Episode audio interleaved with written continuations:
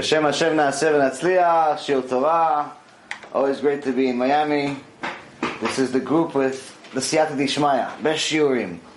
So, Baruch Hashem, we have, we had a new uh, shiur yesterday, good shiur, a lot of uh, new chidushim, a lot of different things that um, anyone that's really serious about doing tshuva has to watch it because Everyone has Yetzara. Everyone has Yetzara. It doesn't matter if you're really, really righteous. It doesn't matter if you're just starting. It doesn't matter if you're from from birth. It doesn't matter if your father's the biggest tzaddik. It doesn't make a difference. Everybody has Yetzara. And there's two different types of Yetzara. Sometimes you have Yetzara that is going to be a big Yetzara for you to make one big sin. And then you have the Yetzara that's every day. The one that tells you, listen, maybe today not so modest. Maybe today you should overcharge the client. Maybe today you should not pray. You know, the one that has that every day. So Baruch Hashem, we talked about it yesterday at the uh, the new um, location we have for um, the Tuesday Shiur at the Breslov Center in uh, Aventura. And uh, Baruch Hashem, it was, uh, was good. We had a little bit of a funny event happen before it. You can put it here. Yeah, you can put it here. Yeah. It's good here. Yeah. So.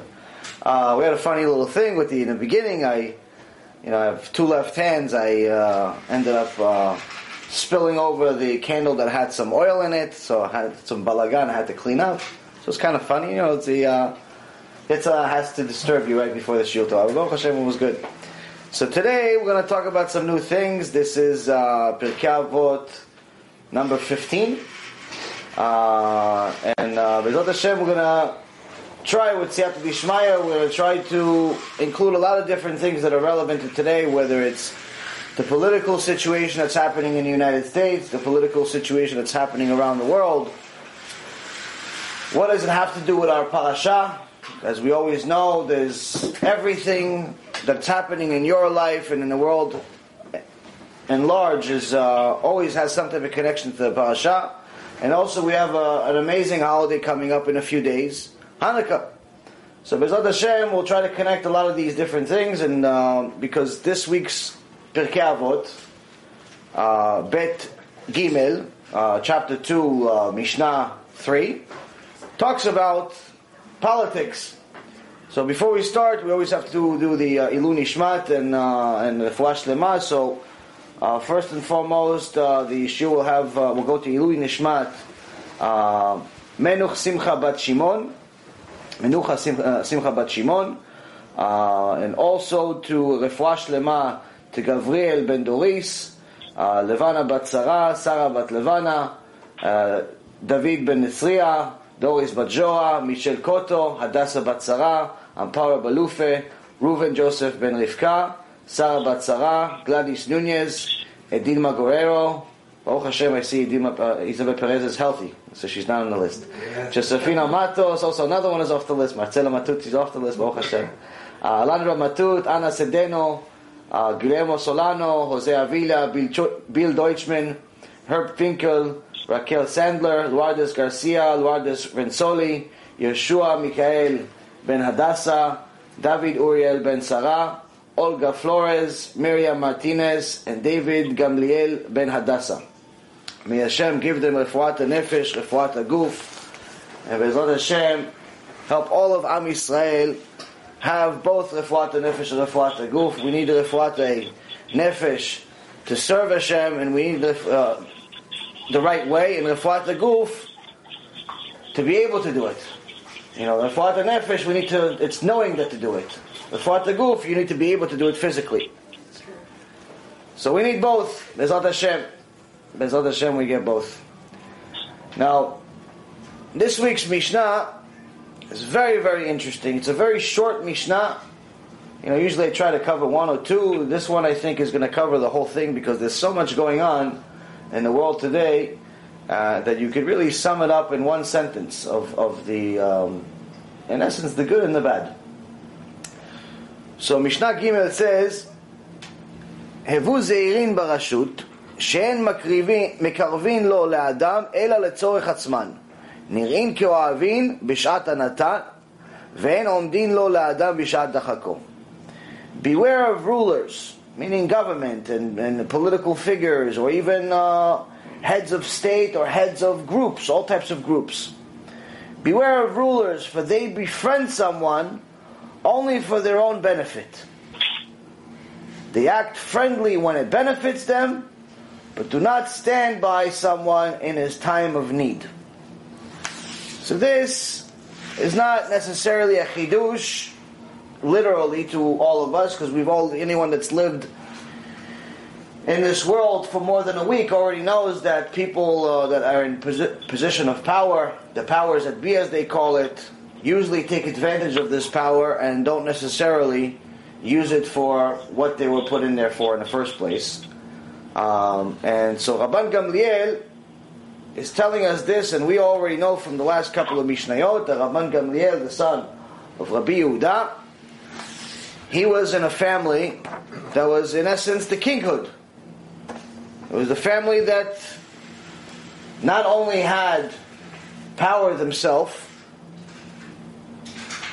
they were from the Shevet Yehuda, they, uh, they said that if anybody was uh, Raui, like in essence, a, uh, had the merit of uh, being the Mashiach in that generation, it would be Rebbe, Rabbi Yehuda his father.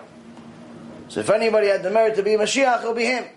So obviously, this is a very big deal. And they say, why, why does he have the uh, merit? It says, because he's the perfect human being.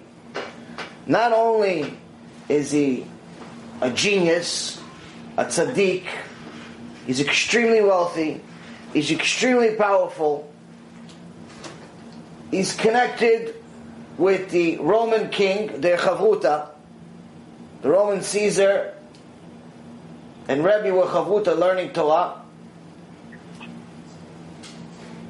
And on top of it, any time that he has any type of issues, whether it's health issues or any type of problems, he thanks Hashem. Showing that his connection to Hashem is pure. It's not a superficial relationship where it's if Hashem gives you good, you say thank you. If Hashem gives you bad, you're like, oh Hashem, no, what's going on? What, what's would you forget about me? So it's a real relationship that's has unlimited love, not only from Hashem to Rebbe, but from Rebbe to Hashem. So his son is telling you, listen, I've been in this family, I've, I've been surrounded by tzaddikim, my father's giant, my grandfather's a giant. I come from a family full of rulers, full of rich people, full of people that are rich in wisdom and rich in material. People that are connected to the Malchut. And I'm telling you here something about dealing with these rulers that you have to take to the bank because I have experience. You have to beware of these rulers, whether it's the Egyptians or the Syrians or the uh, Spanish, uh, you know, uh, government, or it's the American government, or it's anyone. You have to beware of all of them because they'll befriend someone only for their own benefit. They'll act friendly when it benefits them, and they're not going to stand by you if something happens. Now this, if you guys remember, this seems very, very similar. Sounds like it's, so we've heard this before. We heard this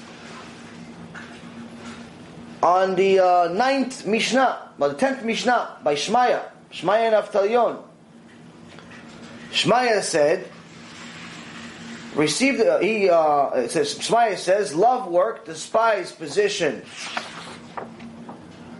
of power and do not become overly familiar with government. So what Shmaya said several generations before Rabban Gamliel came to be seems relatively identical, but we always know that not only Hashem himself does not repeat the same thing for you know more than once for no reason. And of course his sages are gonna you know do the same thing that Hashem does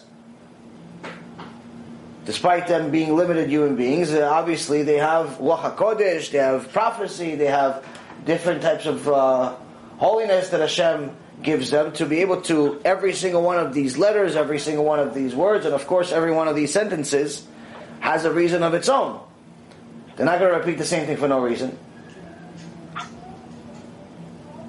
So, the Rashbats in uh, Magen Avot, which was a commentary on Pirkei Avot, says there's a big difference between this Mishnah and what Shmaya said.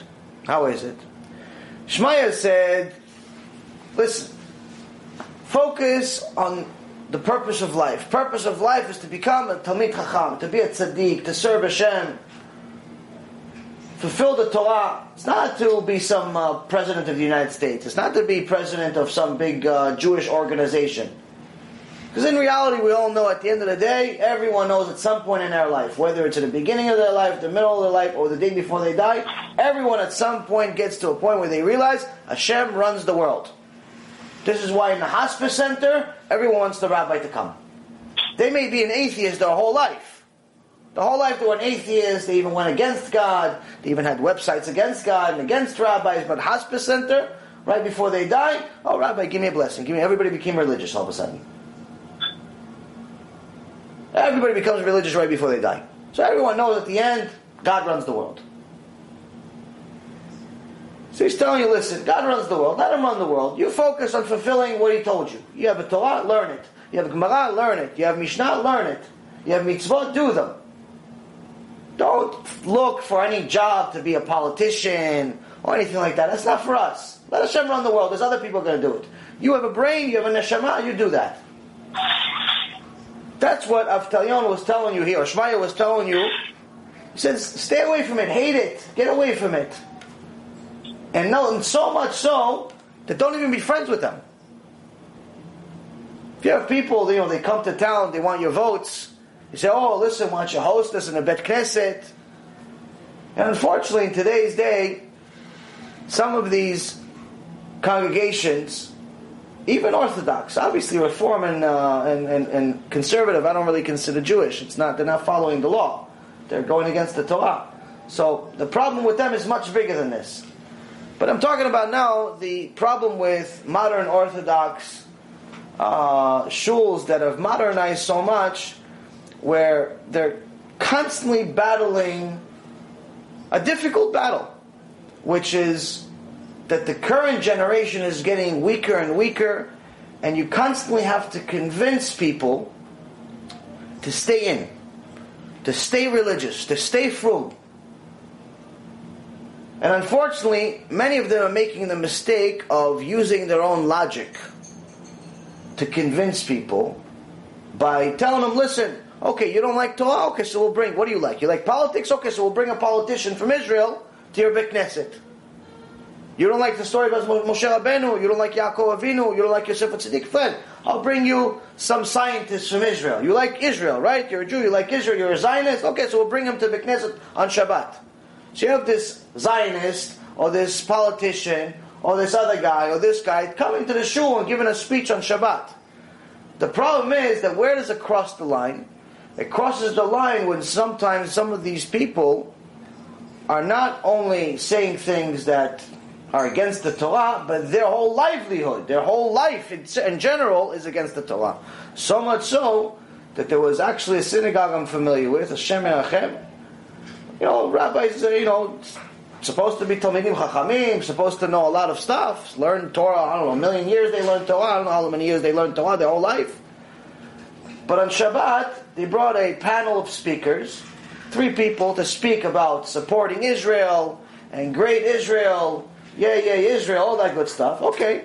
So you have one guy is a uh, Israeli businessman who succeeded inventing something. He invented something, I don't remember what he invented.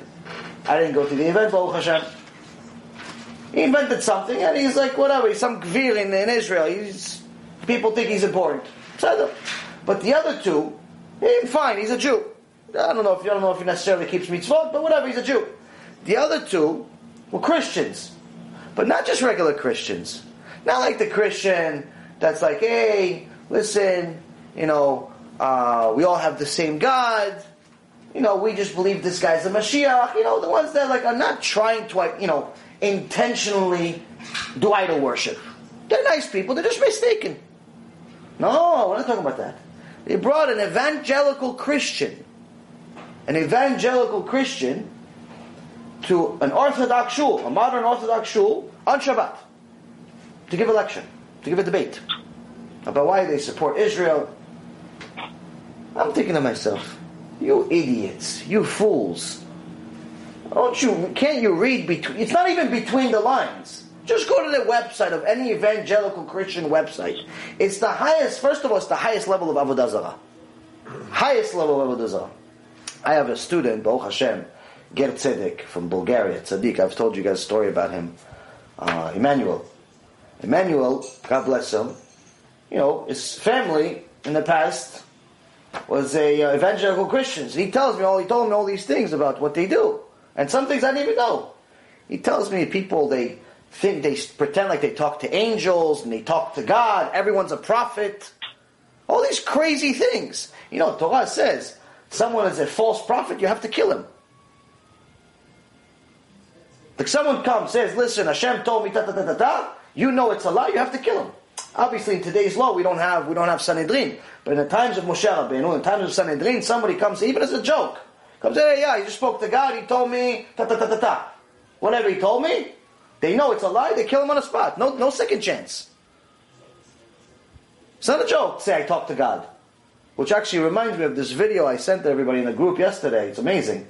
This Rasha, uh, Muslim, uh, some type of, I don't know, speaker, I don't know, I guess in the last few days, whenever it happened, the Hidabroot, a Jewish organization with Rabbi Zamir, Cohen, posted this. Says, what happens when a Muslim speaker lies? So they see, they see him, it's maybe a 10 second clip.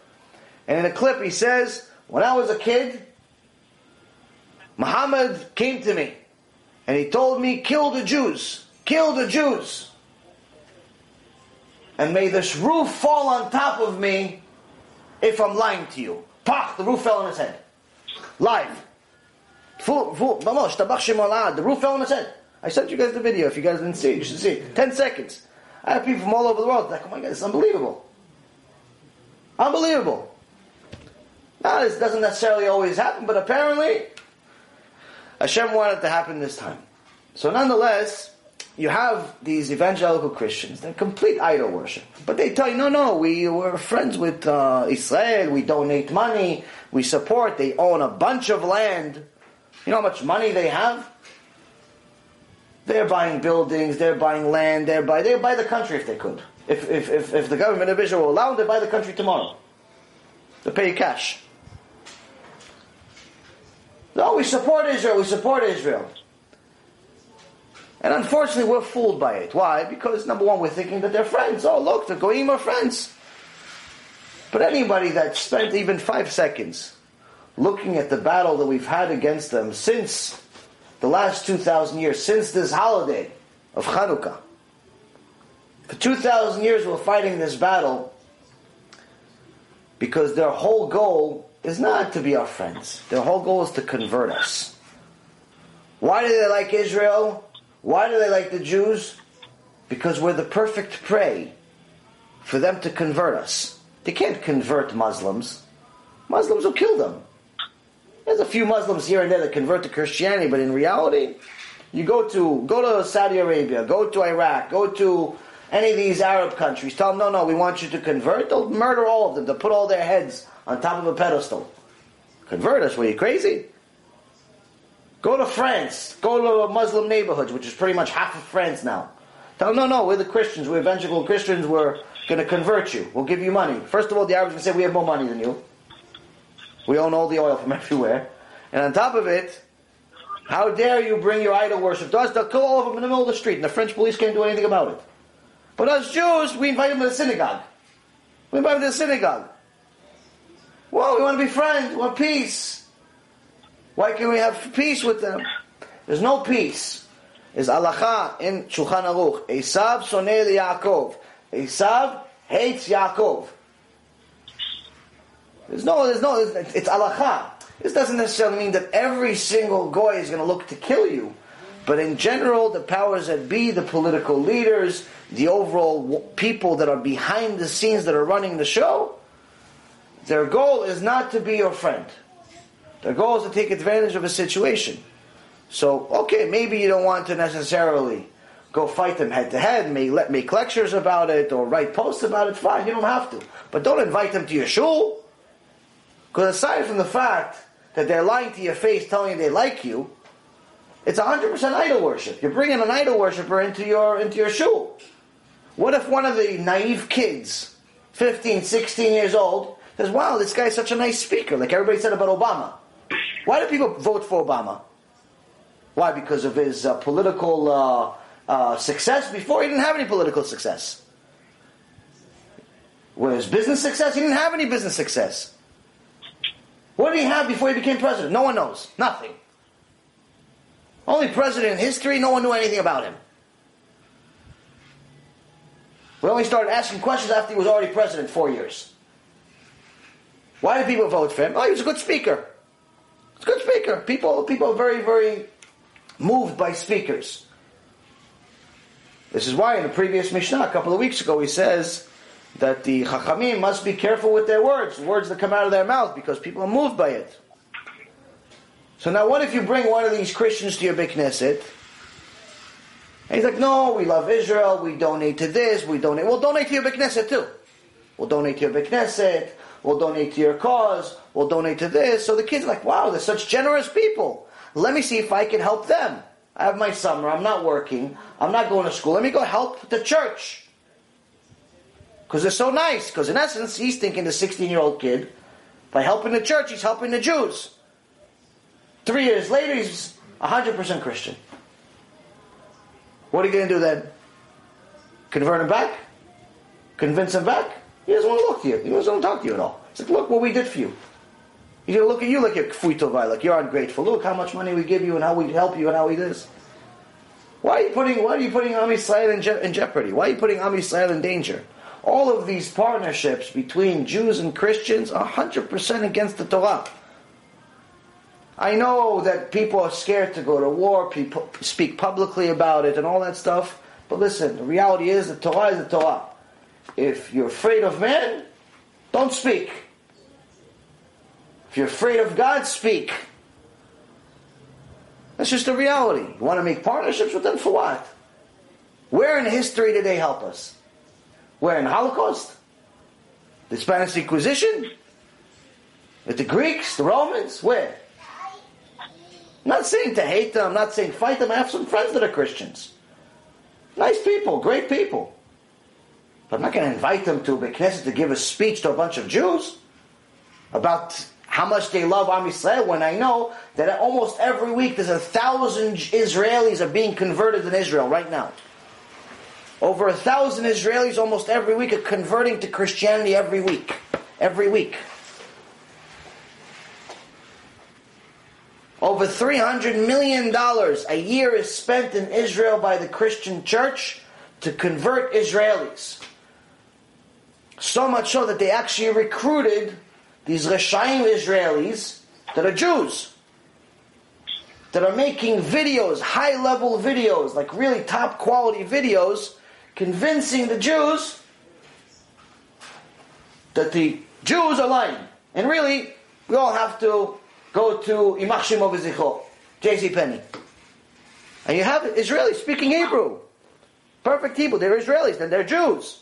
But they're speaking to you now they became Christian, they're all sophisticated aristocrats. You say, look, the rabbis are hiding this, and the rabbis are hiding that. And the reality of it is the vast majority of people are ignorant. They don't know they're hiding this, they're hiding that. They don't know anything. Even if the guy's wearing a kippah, they have these uh, videos. These sneaky people are walking out. Look, look at this chapter in Isaiah, Isaiah 53, or look at this, or look at that. What does it say? And they tell the guy to read the verse literally. So doesn't that sound like somebody? First of all, you can't read the Torah. Anyone that knows anything about Torah, you can't read anything literally. That's not Svata Kodesh. Second of all, you can't read Torah without commentary. We're not at that level. Third of all, they are going to direct you where they want to by telling you read one verse. They're not going to tell you, listen, read the whole chapter. Read the whole book. So just like you can take a two, three hour lecture that I make, you can take three minutes.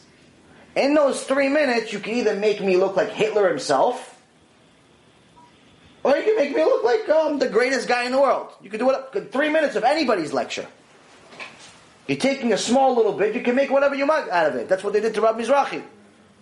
They took a two hour lecture, I'm in. They took a two hour lecture, they cut like two minutes out of it, and all of a sudden Rabbi Mizrahi denies the Holocaust. Stupidity, nonsense. Nonsense. So, these people are just taking one verse and they're fooling ignorant people, and they make it seem like it's not ignorant people. Why? Because they're going to people that just, you know, have this keep on, so it looks like they're religious. First of all, just because somebody has a keep on doesn't necessarily mean they know the whole Torah, or even half the Torah, or even 10% of the Torah. Second of all, most Jews, even if they went to yeshiva, don't study prophets. Don't study the writings. They don't study that stuff. They study the Chumash, they study Gemara. Most of them don't, have never read even Isaiah or Ezekiel. Most of them just don't read it. It's not part of the major part of curriculum. Not that it's not good, it's just that it's not as much of a foundation as the Gemara is. And when you read Gemara, when you finish the whole Shas, you'll go over the whole the whole Tanakh. You'll eventually cover everything. But it's not easy to finish the whole Tanakh. It's not easy to finish the whole Gemara. It takes time. But these people, no, no, see, they're hiding this and they're hiding that, and they make it look like the rabbis are evil. They make it look like everyone's hiding this big thing. And these very same people, that there's actually Jewish organizations like Jews for Judaism, and organizations like it, are targeting to fight against them. What happens? Modern Orthodox people, all those synagogues, or even Reform and Conservative, what do they do? They invite them to shul. Come, come, speak. Come speak. Come, we'll be friends. We'll make peace, peace in the world. So much so, that there's a Rasha, Reform rabbi, that came out with a article, I don't know, maybe a year or two years ago, whenever it was, and said that the reason for all problems in the world and all wars in the world is the Torah. He calls himself a rabbi. He says the whole reason why everyone's fighting is the Torah. People should value the, uh, the, the Quran more. He calls himself a rabbi, reform rabbi. It's the reason for the world, its problems of the Torah, we should value the Quran. Rabbi so and so. This is what he says.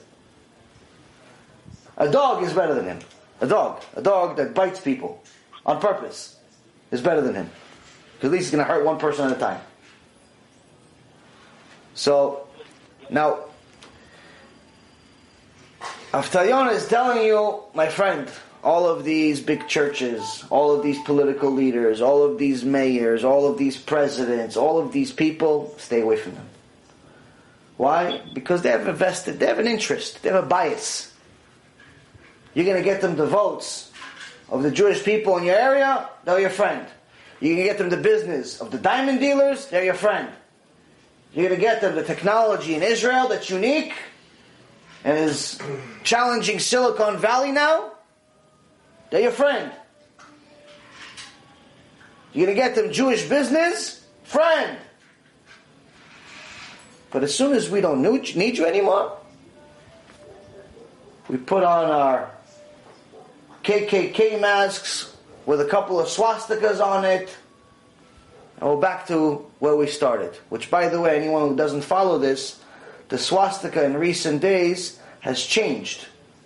You're going to see something not that doesn't look like a swastika anymore. The Nazi swastika, Yimach Shemam V'Zichram. There's also a new type of swastika. So swastika, you see there's a tattoo on some Rishaim or different uh, graffiti in different places. It looks like a square with two lines coming out of it. Like a, uh, just imagine like a square, like a diamond type of square, and then it continues two lines out of it. It's a, looks like a, uh, I don't know, I'll draw it for you in a few moments, but in, in general, they're uh, in essence still around these Nazis, and they just uh, they just have a different mask on.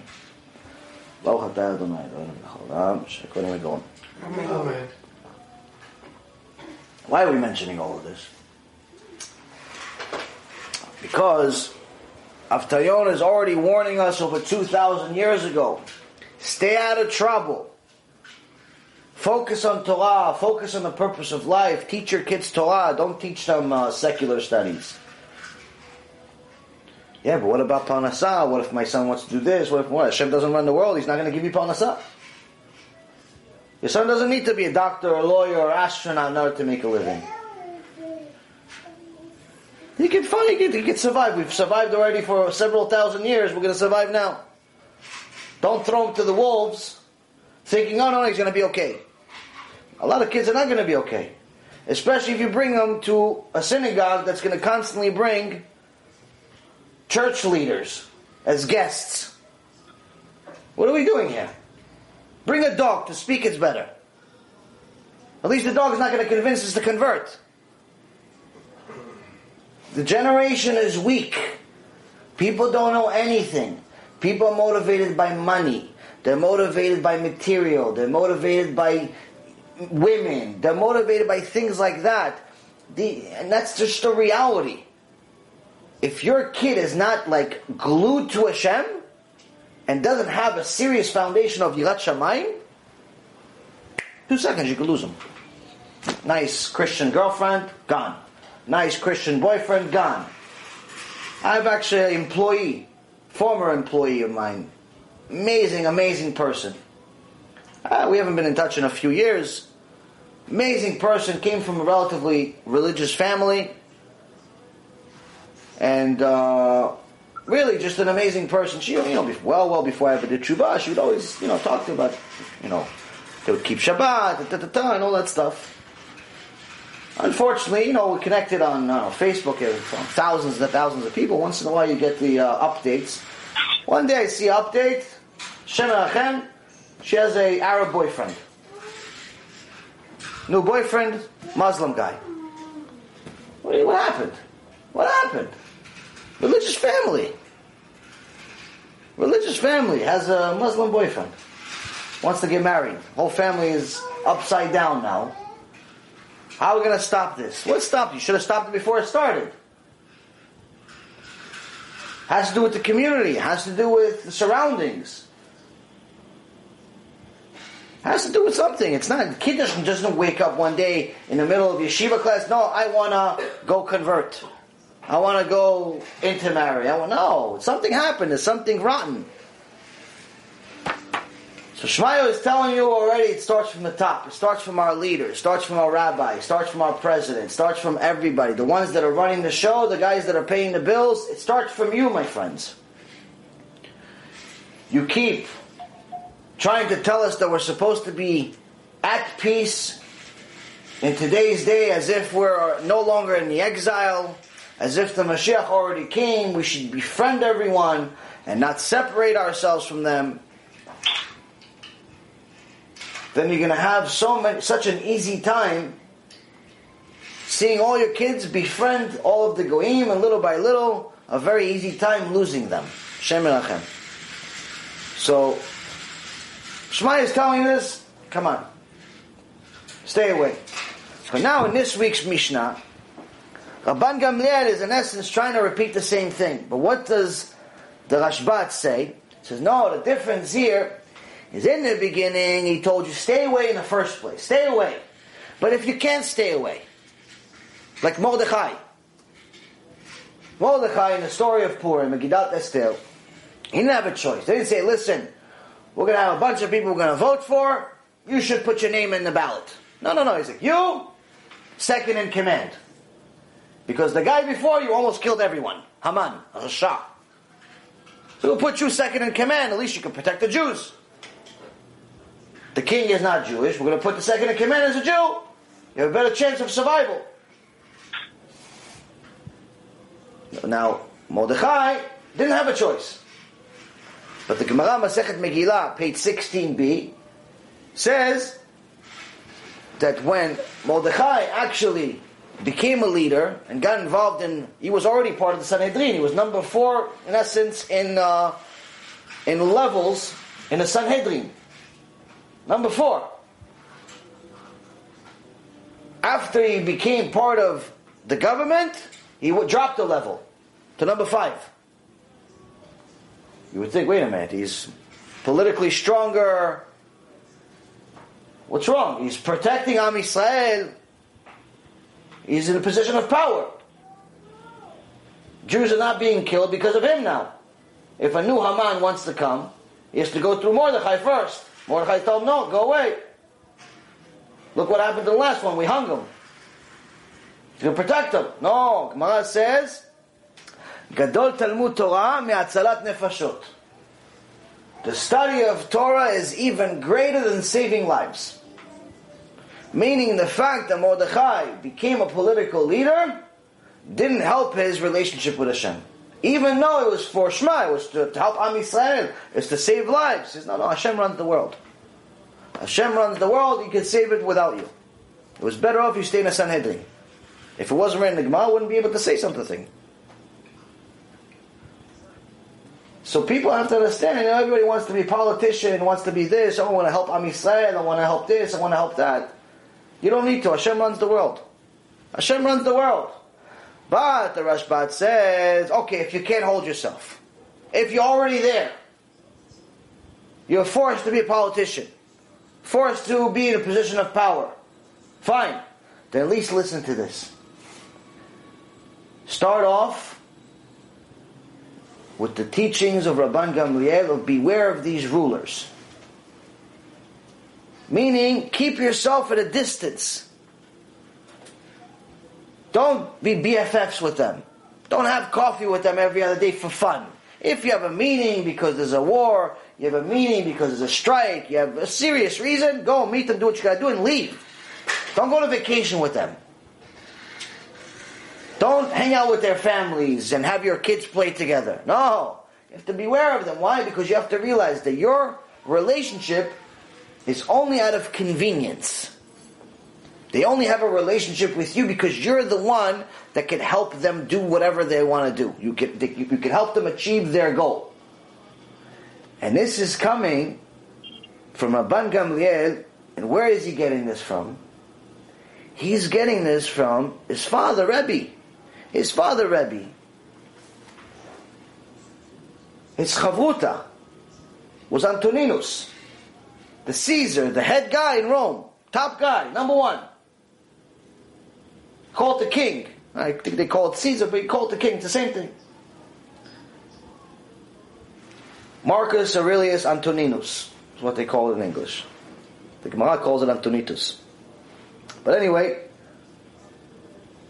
they had a very, very special chavruta that started from the time that they were born. His father, Rabban Gamliel, also called Rabban Gamliel, same thing like his son, Rabban Gamliel Gadol. In the time of uh, Rebbe was born, there was a gzera, there was a uh, decree by the wicked Romans that you're not allowed to do Brit Milah. Not allowed to learn Torah, not allowed to do Brit Milah. They tried to eliminate Judaism. Rabban Gamliel had a son, Yehuda, little eight-day-old baby. What is he going to do? He's gives him Brit Milah. Of course, there's always a Rasha looking at everyone and waiting for them around the corner. Sometimes it's a Jew, sometimes it's a Gentile. There's always a Rasha somewhere. And Hashem sends them to test us, to see what we're going to do. It's that the Rasha is, exists upon by himself. Hashem sends them to test us. This was not even a test for Rabban Gamliel. Why? Because he knows who runs the world. Rasha comes, hey, you went against the king, I'm arresting you. Okay. Rabban Gamliel is the head of uh, the Jews. He's an important person. So they can't like, you know, insult him, abuse him. It has to be an orderly way of how to bring him, treat him with respect until they kill him. That's the goal. So now, before he gets to the king, they have to travel. Eventually, before they get to the king, it's a long road long travel. Eventually they get there, and you know, before they meet him the next day, they're going to have him stay at one of the king's family members' houses. And they stay there, and the uh, wife of the balabait, of the owner of the house, sees his wife, sees uh, Rabban Gamliel's wife crying. Why are you crying? She was, look at my baby. What did he do? They're going to kill him tomorrow. And the Roman woman says, Why are they going to kill him? What did he do? She says, Oh, because he's a Jew. She goes, What do they care if he's a Jew? She goes, Oh, because, you know, they don't like us. She goes, How do they even know if he's a Jew? He says, well, because we did Brit Milah. Look, we cut the foreskin. He goes, oh, how did they get identified? She goes, yeah. She goes, you know what? I also had a baby. I also had a baby, same time, same same age. Also, he's only a week old, two weeks old by now. Why don't you take my baby? Because all babies look alike. Take my baby and show it to the king.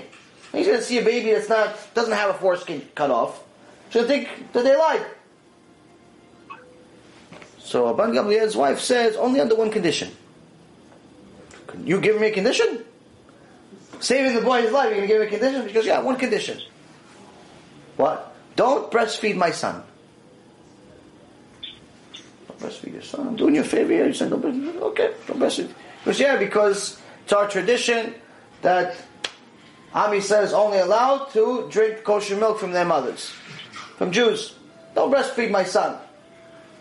Such, just think about this emunah that she's trying to save her kid's life and she's giving her conditions. House, we already be writing checks. How much do you want? What's for this? We got to clean your house, cook for you. She's giving her conditions. So this is what happens. Gemara says it continues. They bring the Roman boy as if he's a Jew. The king sees it. He goes, "What is this?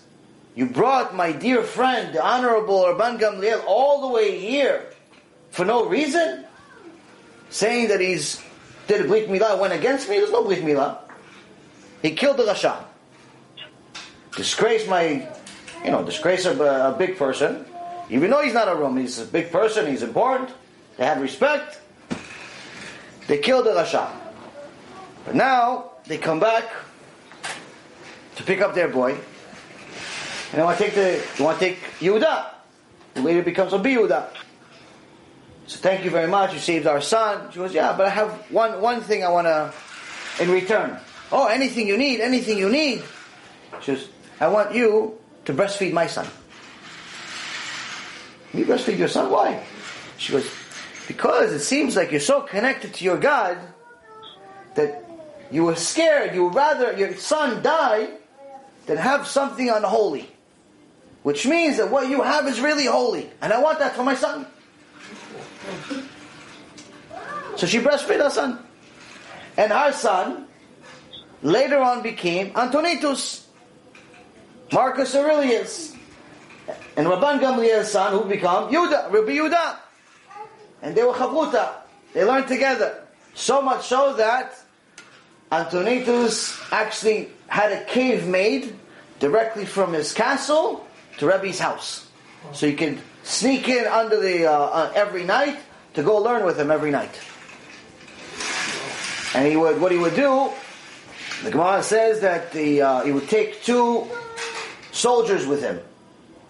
One of them he would kill as soon as he got out, and the other one he would kill on the way back. And the reason why, is because he didn't want to have any witnesses to know that he's learning with Rebbe.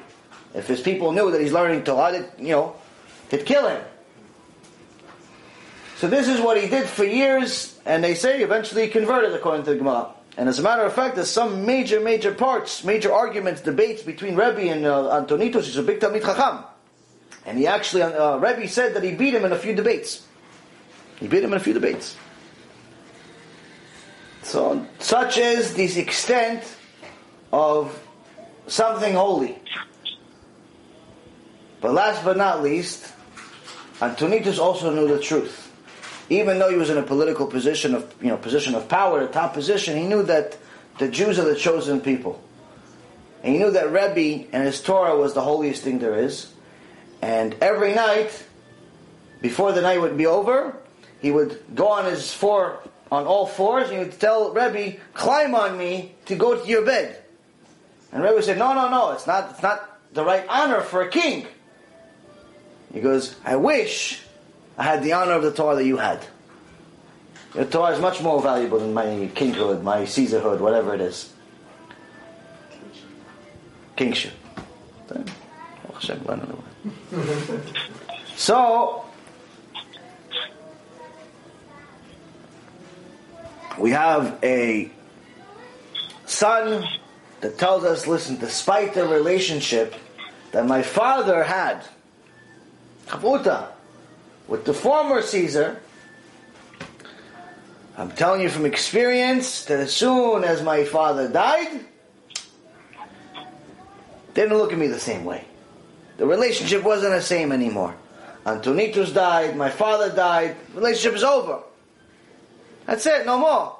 Now it's new relationship. Now it's between me and the new guy. It's not the same thing. You could say that. What is it like? In this week's parasha, Parashat Vayeshev, we have the whole story of how the 12 tribes, Yaakov's 12 sons, got upset, got jealous, all types of reasons at Joseph, and eventually sold him. Originally they wanted to kill him, but Reuven said, don't kill him, let's sell him, and they sold him.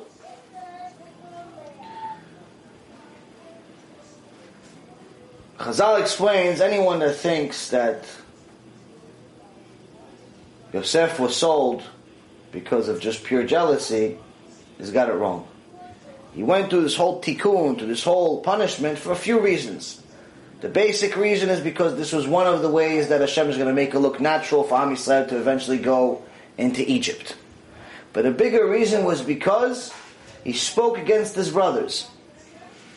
Even though he was trying to do it for Shema, he was trying to do it for to help them when he saw certain things that they were doing weren't exactly didn't look kosher. He didn't do it the right way, and the fact that he spoke against each one of them, ten of them, not he didn't speak against his own, you know, Benjamin, spoke against ten of them. He got a year in jail for each one. But now initially he goes, Joseph is sold. He goes to the home of Potiphar. Potiphar sees this beautiful young kid. And later on we see in the Torah, and actually in next week's parasha, Parashat Miketz, that Potiphar is called Potifera. Why is why his name change? Why they add a A at the end of his name? Because Potiphar became homosexual. But his wife, before he became homosexual, was known as one of the most beautiful women that ever lived. So now he gave this position of power to Yosef, run his business. All of a sudden, Yosef starts running the business. Potiphar sees that anything he gives this kid to do succeeds. He gives them ashes, turns them to gold. He gives him gold, turns it to platinum. Everything he does turns to every, turns to gold. Everything works out. So Potiphar is just sitting and relaxing. But then one day, Potiphar's wife, according to Chazal, he said that she wanted to do it for Shema, she wanted to do it for a good reason, because she saw in a dream that the uh, descendants of of um, of Yosef are going to come from from his uh, from, you know are going to be very holy people and so on. So she wanted to that to come from her. So she tried coming on to him, and despite being so beautiful, Yosef kept his eyes shut, kept his mind closed, and kept a straight neshama, and didn't fall. But eventually, the woman got upset, and a scorned woman is nothing to mess with. He got thrown in jail. So now he's in jail for 10 years. And it's not like the jail that's like Taj Mahal today. You know, in those days, when they have a jail, it's like they dig a hole in the ground. Like Gehenom is jealous of this jail. That's the type of jail they put these people in. So, Yosef, a tzaddik, beautiful, very fragile, very righteous, very holy. He surrounded by? Murderers, rapists, all the worst people on earth, and then you put him over there with them. Ten years, not one day or two days. Uh, me just thinking about it, I want to, honestly, since I'm starting to like having a little na- nausea, just thinking about this jail. He's there for ten years. Finally, Hashem sends him salvation. He sends these two people that the Paro threw in jail, the um, the chamberlain of the uh, cupbearers, and uh, the baker, chamberlain of, of, of uh, food. He throws both of them in there, and they both have a dream. And Yosef tells them, this is the interpretation of the dream. The baker is going to die, but the cupbearer is going to go back to even a better position than he had before. Great. Everything is fine. So now Yosef became, in essence, the leader of the jail. Got a top position in jail. Everybody comes to him, asks him for advice, asks him for translating dreams. Great. And then he makes the mistake of his life. What's the mistake? He tells the uh, chamberlain of the cupbearers, he goes, listen, when you go back to your position, remember me. Tell Paro that I shouldn't be here. Tell Paro that I'm here. And Hashem punished him for it.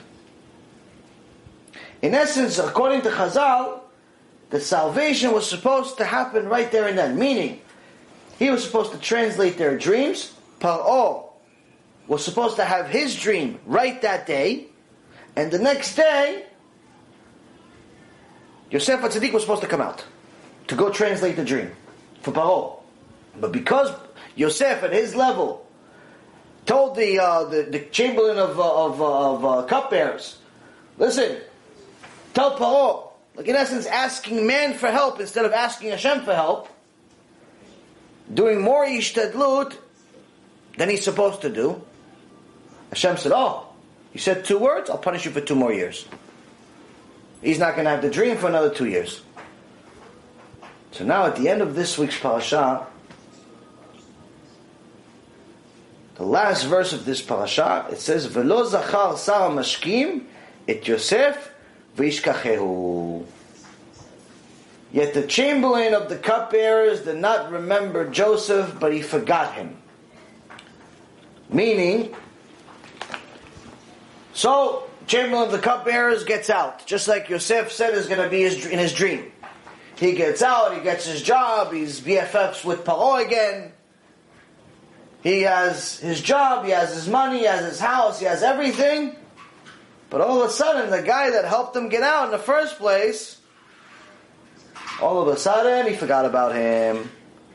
He was BFFs with Joseph just a few days ago, when it was convenient for him when it's convenient for him, hey, can you help me out? Sure. As soon as it was a time to return the favor to Joseph, forgot. Forgot. I don't remember. Forgot. He doesn't remember and he forgot. It means the same thing. It says it twice here. See that? It's a for, forgetting out of convenience. Forgetting a little bit out of intention. Not forgetting like he doesn't remember what happened two days ago. Even if you don't remember exactly every single detail of what, what you did this morning, you remember basically what happened. Remember, basically, I ate omelet. What'd you have the omelet? I don't remember what was in the omelet, but I remember I ate an omelet. What'd you do after that? I went to work. How long did it take you to work? I don't know how long it took me to work. Maybe an hour, maybe two. I don't know. It took me. I went to work though. I know that. What'd you do at work? I did some stuff at the computer. What'd you do on the computer? I don't know what I did, but I, I know I was on the computer. That's what I do every day for the last 30 years. I'm on a computer. That's what I did. So even if you don't remember the details, you know basically what happened. Here all of a sudden says you forgot, you didn't remember. Requires a little effort to forget and not remember. Why? Because it's not convenient for him to remember this Jew that's in the jail over there. I don't want him to come here and remind everybody I was in jail. It's embarrassing for me. I'm the cupbearer. I'm important now. Can't tell people I was in jail. It's not a good history. So already we see here the Rabban Gamliel is telling you, listen, this already happened to my father, Rebbe. As soon as he died, as soon as Antonitos died, they forgot. The relationship between us and the Romans now are not exactly the same. Shortly later, we see the Romans are going to destroy the Bet HaMikdash. But this is not the beginning. This is not the beginning. So you go back to this week's parasha, hundreds of years before this, It already happened with Yosef Tzaddik for Potiphar. Potiphar was happy until he wasn't happy. Threw Yosef out in the garbage. Threw him in jail, go die. Then cupbearer and Yosef again. Same guy, Yosef, supposed to get released. Again, forget about him. Then eventually, next week's parasha, Yosef becomes the viceroy. After two years, Parashat Miketz, Hashem says Miketz means the end. The end of the punishment. The end of the punishment, meaning that on that very day, he had the dream, on that very day that the punishment ended, they brought Yosef all the way from the bottom, he became the viceroy the same day. From the bottom of the barrel, he went to the top. Meaning, Yeshuat Hashem Kerefaim. The salvation of Hashem comes faster than the blink of the eye. When Hashem wants to give you salvation, it's not going to come to you in a natural way. Don't think, oh, listen, I made all this money and then I lost it. It's over the next five years I lost this money. It's going to take me 20 years to make it back. Oh, I lost this relationship. I worked on it for 15 years, 20 years this relationship. Who knows if I'm ever going to find one? Oh, I lost this. It's going to take so long. Everybody thinks that things are supposed to happen over time. When Hashem is good and ready to give you your salvation, it can all happen instantly. Instantly, love at first sight. Instantly, you have all the money in the world. And it doesn't have to come from the lotto. There's plenty of ways Hashem can give you money. Ways that you're never going to think of. Instantly, whatever you've wanted for 10, 15, 20, 30 years, eventually Hashem says yes. Hashem says yes. Someone came to the Rabbi Ponovich. He said, I pray, I pray every day. But Hashem is not re- responding to my prayer. So Rabbi Ponovich says, no, no, he is responding. Because no, I didn't get anything. He goes, exactly. He says no. That's the response. He said no. You wanted this. He says no. Or maybe you didn't pray enough. If your prayers are not being answered, it's one of two reasons. One, Hashem is clearly saying no, just like He said to Moshe Rabbeinu. Moshe Rabbeinu, Parashat Vayitchanan, prayed 515 times to come into Eretz Israel. Hashem says, Ravlach, enough, don't pray anymore. I want, I don't want you to come in. No. But what did he say? He could have just said no. Why did he stop? Could have said no. He said, Ravlach, enough. Why? Because in reality, Hashem is telling you, if you pray enough, eventually I'll say yes. If you pray enough, I'll say yes. Moshe Rabbeinu prayed 515 times. Hashem said, stop. Why? Because if you pray 516 times, I have to say yes. And it's not good for you for me to say yes. Because I don't want you to. Just because you want doesn't mean it's good. Hashem knows better. Kol. Rabbi Akiva Brachot says, everything that the merciful one does is always for the best. Not that it's just good. His rabbi, Rabbi Akiva's rabbi, said, Gamzu tova. This too is for the good. Well, you got a flat tire, it's good for the good. You broke a finger, it's for the good. You lost your job, it's for the good. You lost millions of dollars, it's for the good. Gamzu Tova. Rabbi Akiva says, not only for the good, for the best. Everything he does is the best. Meaning, it's a higher level. Why? This for the good, this for the good, this for the good is obviously amazing. If we could just live like that, we'd be the happiest people in the world. But Rabbi Akiva is saying, Hashem has an infinite amount of ways to take you from point A to point B.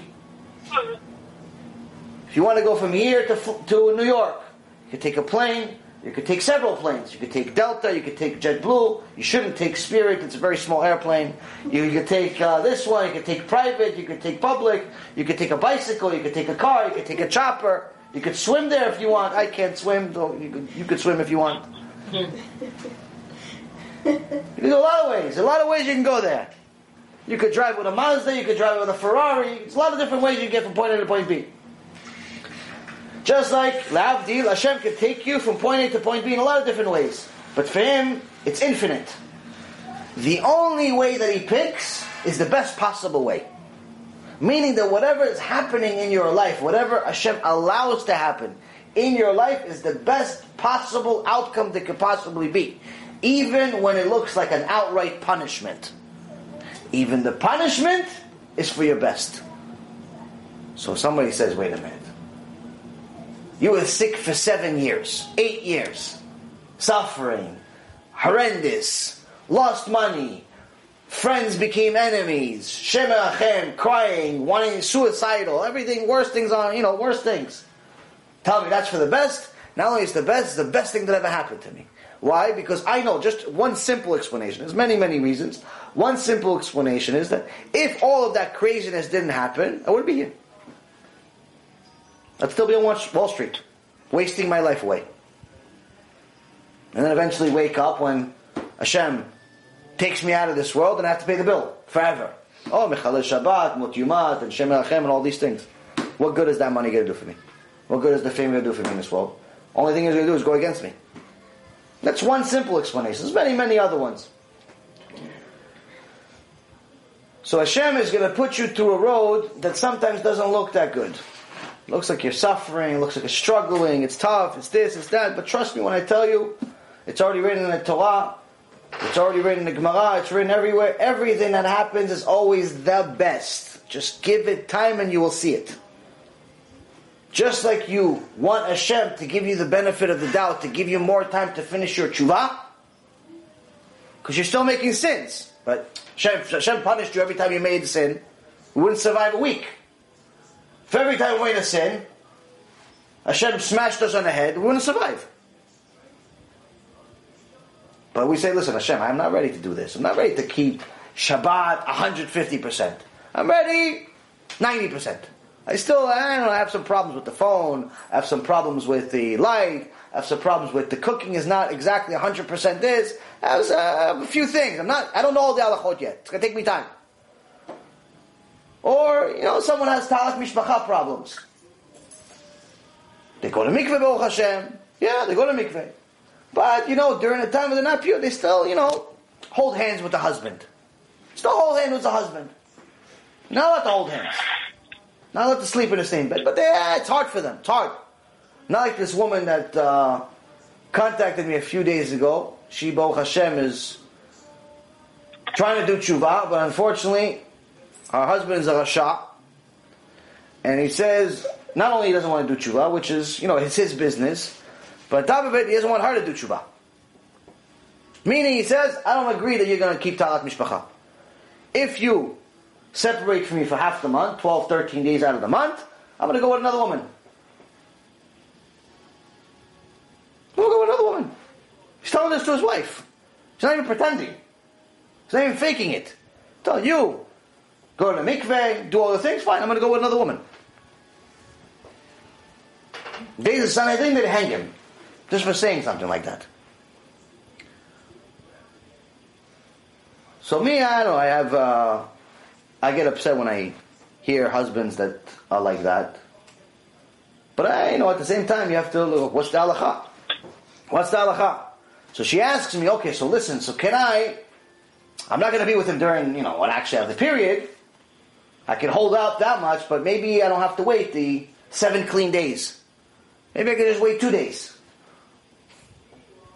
According to halacha, if you're with him during those days, that intimate relationship restarts everything. Meaning, you have to restart the count. If you were, let's say, with him on the second day, first of all, you have to clean yourself. And second of all, you have to start counting all over again. New seven days. New seven days. You have a serious problem here. You were with your husband when you were technically not pure. So then the next question is, okay, fine, but okay, so one week I can hold up, but for two weeks of the month I can't do it. He's not, he's gonna leave me, he's gonna do this, he's gonna do that. What's the halacha? Halacha says, divorce him. It's the minimum requirement of being married is keeping family purity. Even if he violates Shabbat, even if he's not kosher, even if he's wicked beyond wicked. If he's not, if, if he's all that, eventually you can help influence him. Eventually maybe he's going to do tshuva. But if he's not allowing you to keep taharat mishpacha, there's no marriage. divorce him. That's, to me, shocking because in Judaism, divorce is like a bad word. You know nobody says divorce. Says, no, if you're not willing to let you keep Taharat Mishpacha, there's nothing there. There's no, no foundation. There's nothing. Let, you know, it's all he's going to do is get you to go first class ticket to Gehenom. For what? So, somebody gets a test like this. It's a very, very difficult test. Hashem says, trust me, you'll pass the test. Even if it ends up in divorce, even if it ends up with problems at home, even all of these things, you trust me, eventually I'll get you out of this. I'll get you into something better. Your road is going to be shaky, it's going to be bumpy. But I promise you, the end, the destination, you're never going to regret. The only thing you're going to regret is you didn't do it faster. Just wait till you get to the destination. Be patient, you get the destination. So now,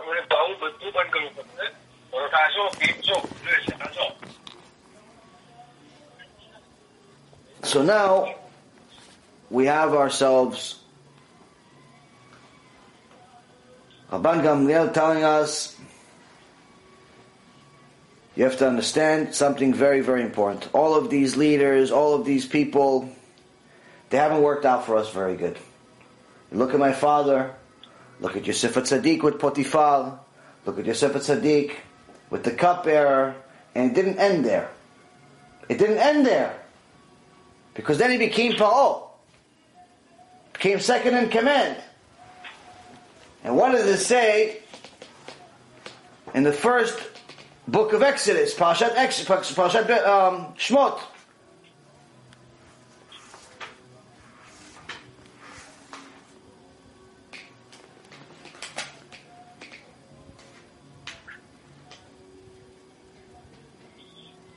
ויקם מלך חדש על מצרים אשר לא ידע את יוסף. And a new king arose over Egypt who did not know Joseph. Now, Joseph at this point built Egypt. Egypt was like, you know, nice little place. They had a few bucks to their name. They were like Florida. Joseph made them into the U.S. He tur- turned them from nothing into everything. Became friends with Paro. His whole family came in there. They built cities. They built this. They built that. He made them wealthy. The entire world had to pay taxes to Egypt, thanks to Joseph. And all of a sudden, you have next generation, the new Paro, doesn't remember Joseph. How do you not remember him? Your people worship him. They didn't keep a record. So. No, the, the people, they hid his tomb. His tomb, because they felt that Joseph was so holy, they hid his tomb inside the Nile River. Mm-hmm. And they would worship the Nile River with the tomb in it. They made him into a god. So what do you mean? All of a sudden, you don't, all your people are saying he's God. You don't remember him? Yeah. So no, no, no. Conveniently forgetting. Why? Because they're getting too powerful. Well, let's fool these people. Let's fool these uh, Jews, these Israelites, before they become even more powerful than us. Because at the end of everything, we're the Egyptians. They're here in our country. We're not in their country. Let's fool them. So I'll pretend like I don't remember this guy Joseph. Like, ah, who Joseph? Who Joseph? Who? We had a couple of Josephs in the family. Eh, pretends. So again, leadership forgot. It's not the last time though. Fast forward, Moshe Rabbeinu. Moshe Rabbeinu grew up in Pharaoh's house. Even though Pharaoh didn't exactly love the Jews already from this parasha, but Moshe Rabbeinu was like a son. All of a sudden, Moshe Rabbeinu kills an Egyptian as if it's the first Egyptian that ever died. Oh, go find Moshe and kill him. This wasn't enough. This continues. Generation after generation with the Romans, with the Greeks. This whole holiday that we have coming up in a few days, Chanukah, what happened? What happened is that a bunch of Jews decided to become reform. A bunch of Jews decided to become mityavnim. Mityavnim means they wanted to become Greek. The Greek said, listen, we don't really care about all the things that you do. Just come join us. Stop with your nonsense religion. We'll give you money. We'll give you posi- political power. You won't even have to work. What, you're a shoe salesman now? We'll make you president of the school. Teach people that God left. He created the world, then he left.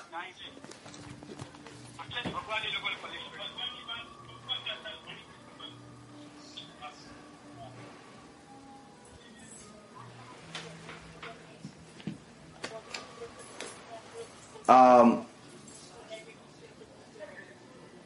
let's make you president of the school. You're a uh, dressmaker. We're going to make you president of the university to teach people. I'm going to have to hang up because people are talking. It's distracting me. Uh, whoever is talking, um, you have to stop because it's very, very distracting, and I have this phone on speaker. Actually, you know what? Maybe I could get it off speaker, so maybe that would. Should work. It's very annoying. People don't understand how difficult it is to give a lecture. You have to stay focused. I don't have a script, so we'll try it this way. Um, so now you have yourself Jews wanting to become reform. They became reform. Stop keeping the laws. They don't like the oral Torah. They like the written Torah. They don't know written Torah is nice. Nice stories. Abraham, Yitzchak, Yaakov, Moshe, Aaron. Yeah, everything's fine. Okay, what about the oral Torah? What about actually knowing how to keep Shabbat? You go, no, no, it just says Shabbat. Don't light fire. Okay, so we won't light fire. Okay, but you're driving a car. No, a car is not exactly fire. Actually, it is. It's 6,000 fires. You just don't see it. The same fires you light in the woods. It's a different form of fire. And people are starting to cut different parts of the mitzvot, make it their own, and little by little, they replace the kippah with a smaller kippah, and a smaller kippah, and a smaller kippah, and eventually becomes a little quarter, and the quarter falls off, they put it in their, in their pocket. Then they're embarrassed of the quarter. Or they replace it with a baseball hat because they don't want anyone to know that they're Jewish. And tzitzit first goes inside, then it goes on the shelf, then it goes in the closet, then it goes in a drawer, then it goes in the attic, and eventually you throw it out. And a tefillin, instead of using it six days a week, now it goes down to three, then two, then once a month, then, you know, whenever I get a chance. Instead of going to the kollel or to yeshiva or to shiur Torah, you go to the movies. Let's go watch X-Men. Let's go watch Fast and the Furious. Let's go watch all those movies. Why? It's not so bad. It all starts small. Reminds me of a story that my mom told me. There's one time, there's a uh, guy comes, knocks on the door of a rich rich person's house. Nine o'clock at night. Rich guy is trying to relax. Who's knocking on my door at nine o'clock at night? He sees this simple looking guy. Goes, what do you what do you want? Goes, I want to buy your house. Goes, it's not for sale. Goes, no, no, I don't want to buy the whole house. I don't have money for your whole house. I just want to buy room for my nail. The guy looks at what? Nail, I have one nail. I have a nail. I want to put it in your house. Just give me the space for what that nail is. Goes, do me a favor. Get away from me, you and your nail. I don't have time for this. He goes, no, no, no, no, listen, listen. I'm going to give you a thousand dollars just to let me put the nail in your wall. The guy's rich. And you know, Gemara says you give somebody a hundred, he wants two hundred. You give him two hundred, he wants four hundred. Give him four hundred, he wants eight hundred. Meaning the more someone has, the more he has a desire for more. Meaning that the guy that has a thousand, his desires for another thousand. The guy that has a million, his desires for another million. Meaning he feels like he's lacking more. He needs more. The guy that has a million. So the guy's thinking, listen, he has a $10 million house. This guy's going to give me another thousand. It's good. It adds to my collection. I want more money. What do I care? Put a nail in the, I have a huge house. Ten rooms in the house. I'm going to give him a nail. What do I care about the nail? I don't even see the nail. Okay, fine. Give me the thousand. and he gives him a thousand. He's like, where can I put it?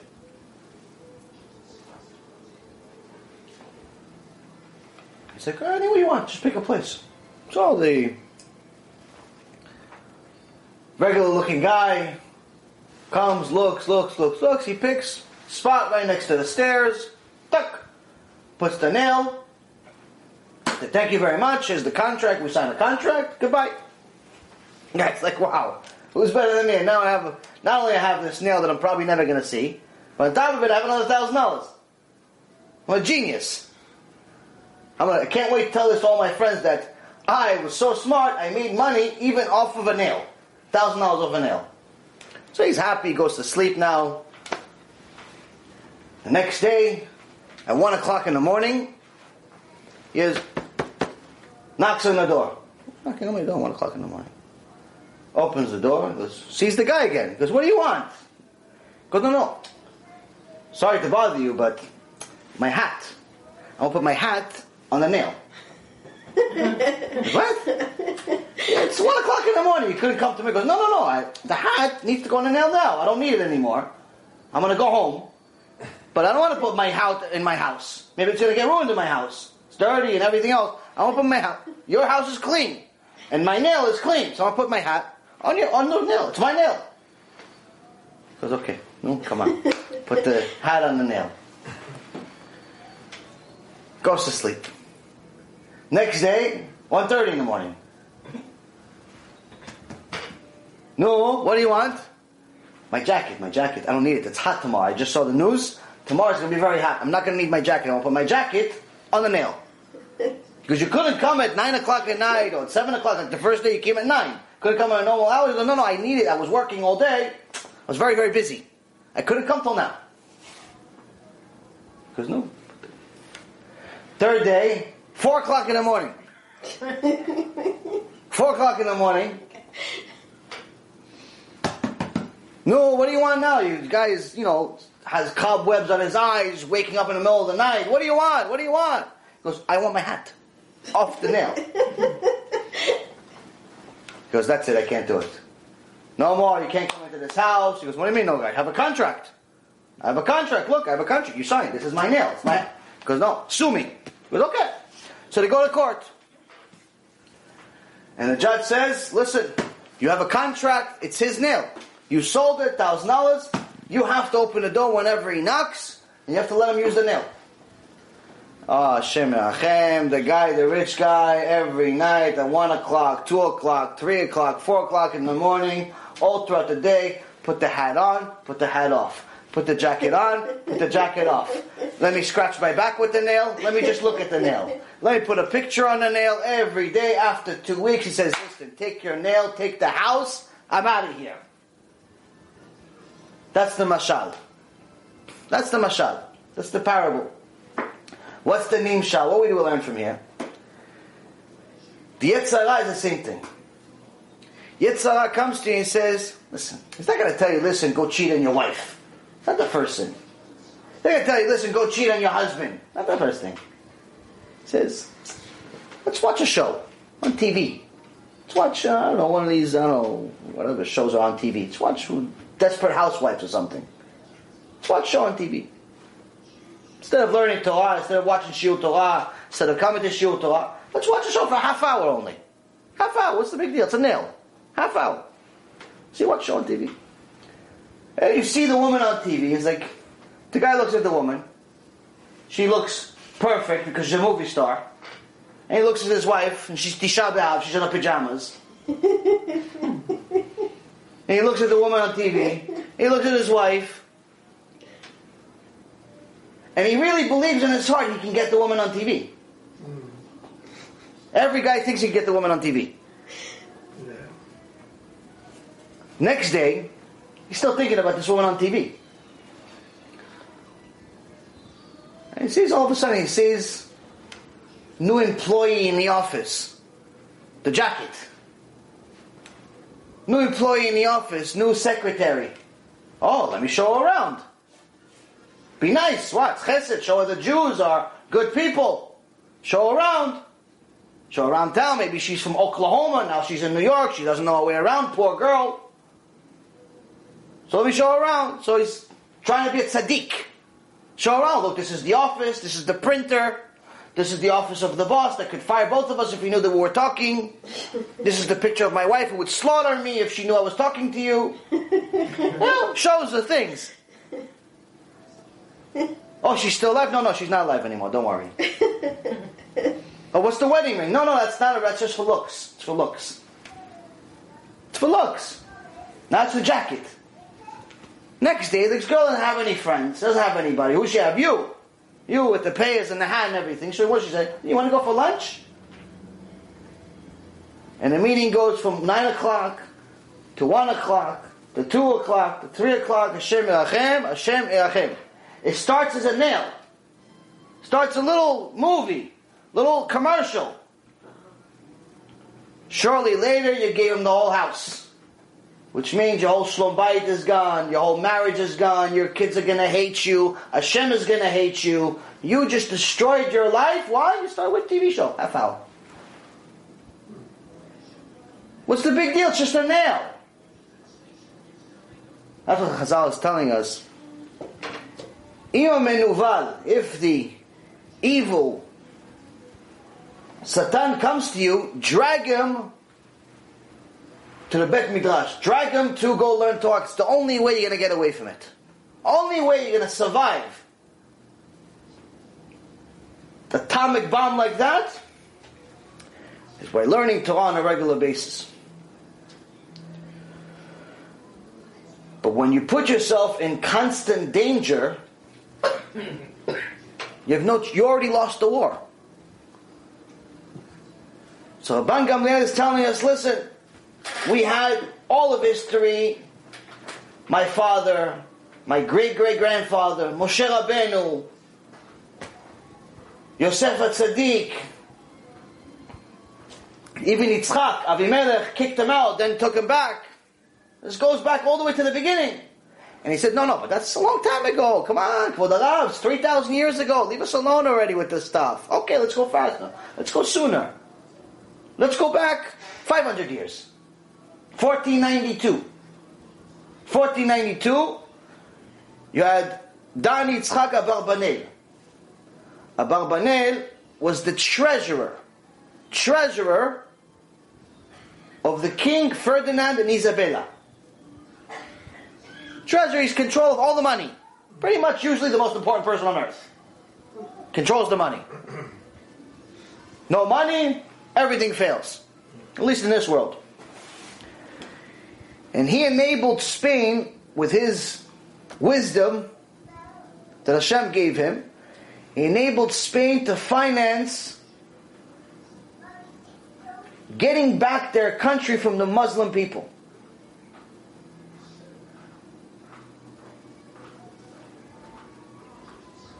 He put the, com- the, the country back on the map. They got back control because of how what he did. But all of a sudden, king's like, okay, so I don't need you anymore. I don't need the Jews anymore. The Jews helped us build our economy now. We don't really need it. Okay, our economy's good now. Out. Good luck. Goodbye.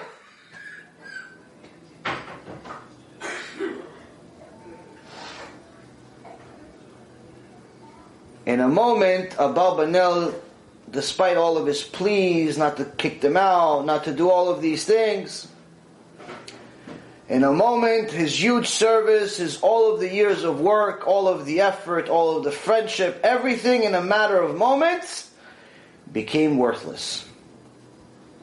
And the ungrateful employees that he had turned their backs on him and on his people. In 1492, gone. Not enough. Just go even, you know, more recent than that. You go back into our grandparents' generation. Nazi Germany. Before Nazi Germany became Nazi Germany, it was just Germany. And who put them on the map? The Jews. The Jews built their economy. Germany was the most powerful country in the world at one point, much more powerful than America, much more powerful than everyone, because they had the most amount of money. It was the America of its day. And it was on top of politics, business, Jews. Jewish people built it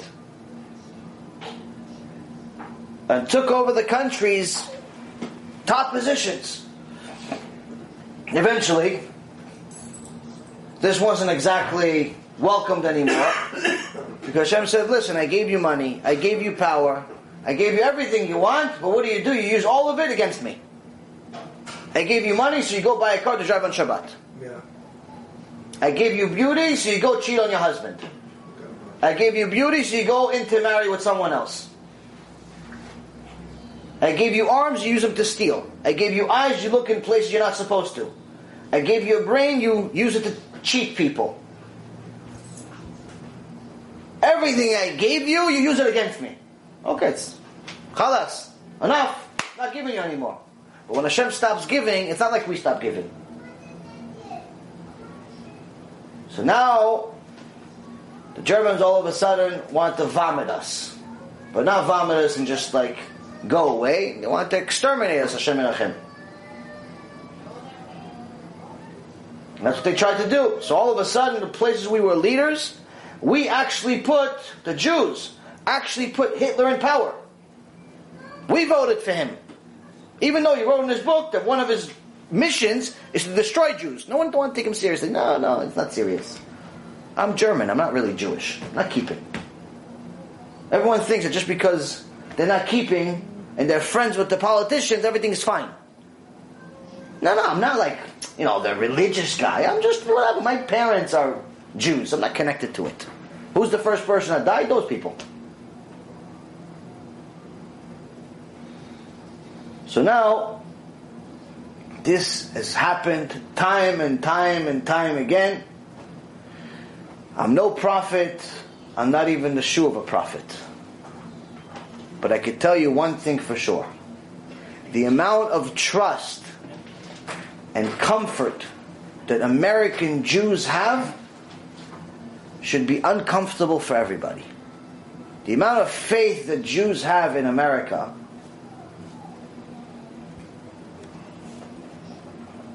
doesn't necessarily look that good based on our history. Listen, today America is our friend. If Hillary was a president, she, they wouldn't exactly be our friend anymore.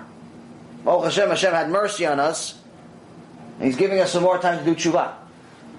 But the fact that everybody's so excited, Trump's going to go in, Trump is this, Trump is friend, Trump is that. Okay, Trump promised a bunch of things before he became president.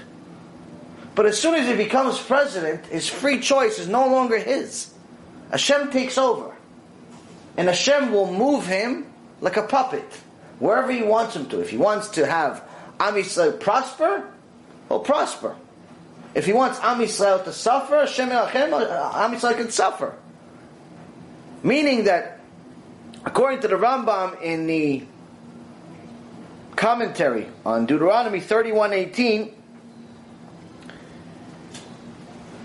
he explains that this constant reality check that Hashem gives us of showing us that the very same leaders that we had faith in go against us, it's a vicious cycle. And as a community, we believe in God, yet we tend to rely on governments to bring Jewish salvation. Well, everybody said, no, I believe in God. I have the black hat. I have the beard that could sweep the floor. I have the long skirt. I have the this. I have the, everyone. Yeah, yeah, yeah. Hashem, Hashem, Hashem, Hashem. But everyone watches the news to see what the president's going to do. Everyone watches the elections. Everyone spends so much time worried about who's president and what did he say this and what did he say that. And every time he has a speech, everyone's glued to the TV like it's Ruach HaKodesh. Like it's Moshe Rabbeinu speaking from Mount Sinai. They stop the learning, they stop the teaching, they stop life, they take off of work. Why? Because the president's giving a speech at 12 o'clock in the afternoon.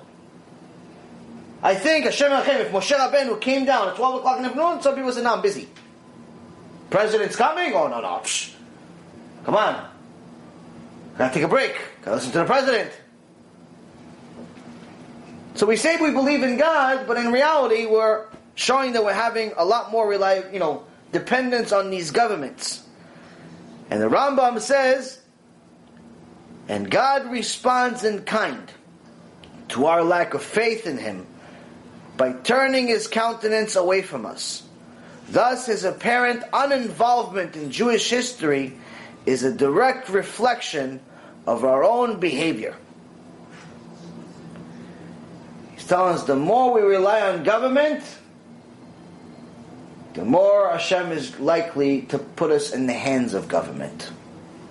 This is why in the book of Deuteronomy and also it's in the uh, Tehillim, it says, Arur, cursed is the man who relies on man. Cursed.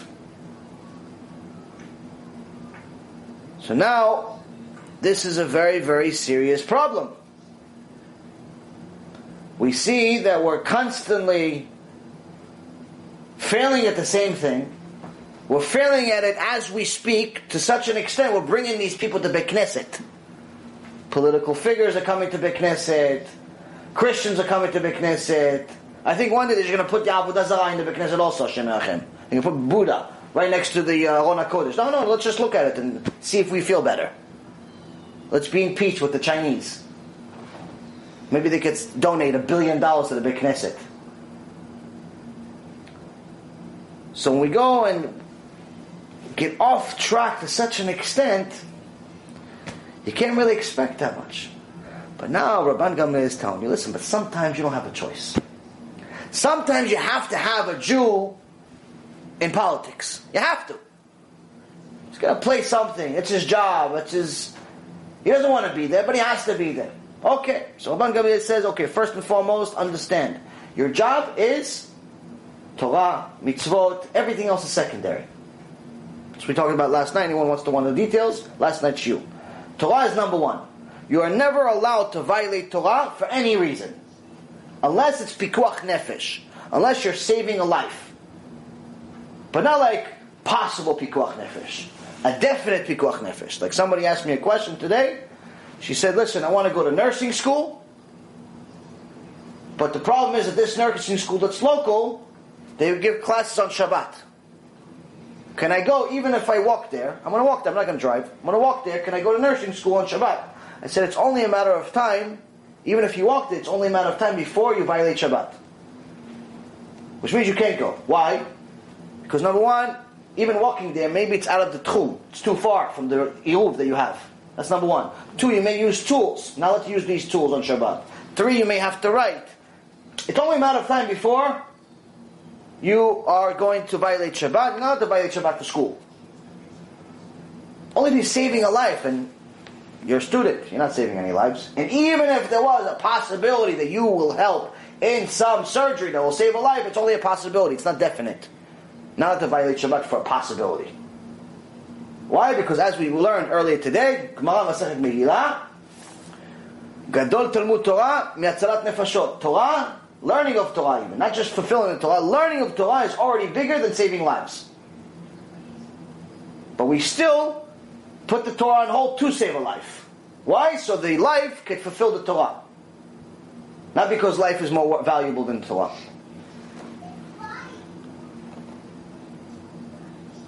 So first and foremost, Rabban Gamliel is telling you, you're ruler, you're in there, make sure you befriend them from a distance know that this relationship is, ba- is based on certain benefits. They want something from you, you better get something from them. Don't wait till your last day in office to ask for them to give a contribution.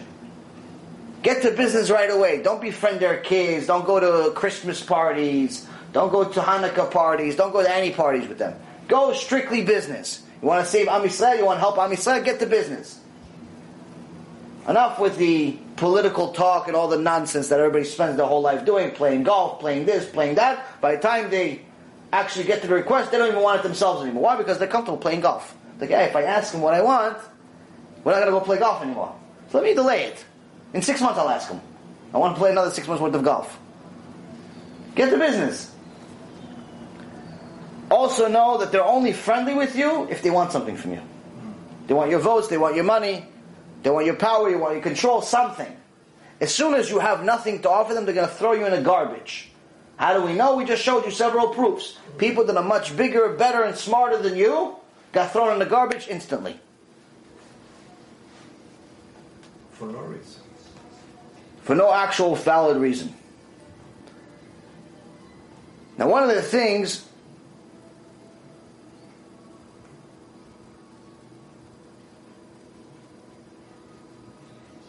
that this could apply to each and every single one of us, not only in government, because we're not necessarily all going to have political power, we're not even all necessarily going to have, you know, power in our own company. Some of us are just going to be employees, simple employees, because our life is more focused on Torah. But this also is something that we have to use on a day to day basis with the people we call our surroundings, our friends and family. Most young people think that they have a lot of friends. But if you ask any old man or any old woman how many friends they have, usually they'll be very happy to say they have one. So one time there was a 20 year old kid came to his father, so happy in his life, he's 20, he's partying, he's this, he's that, and his dad asked him, listen, son, how many friends you have? He goes, ah, dad, I have at least 100 friends. You have 100 friends? Yeah, I have 100 best friends. Everybody's my best friend, not just a friend, best. We go here, we go there, we go there, we go there.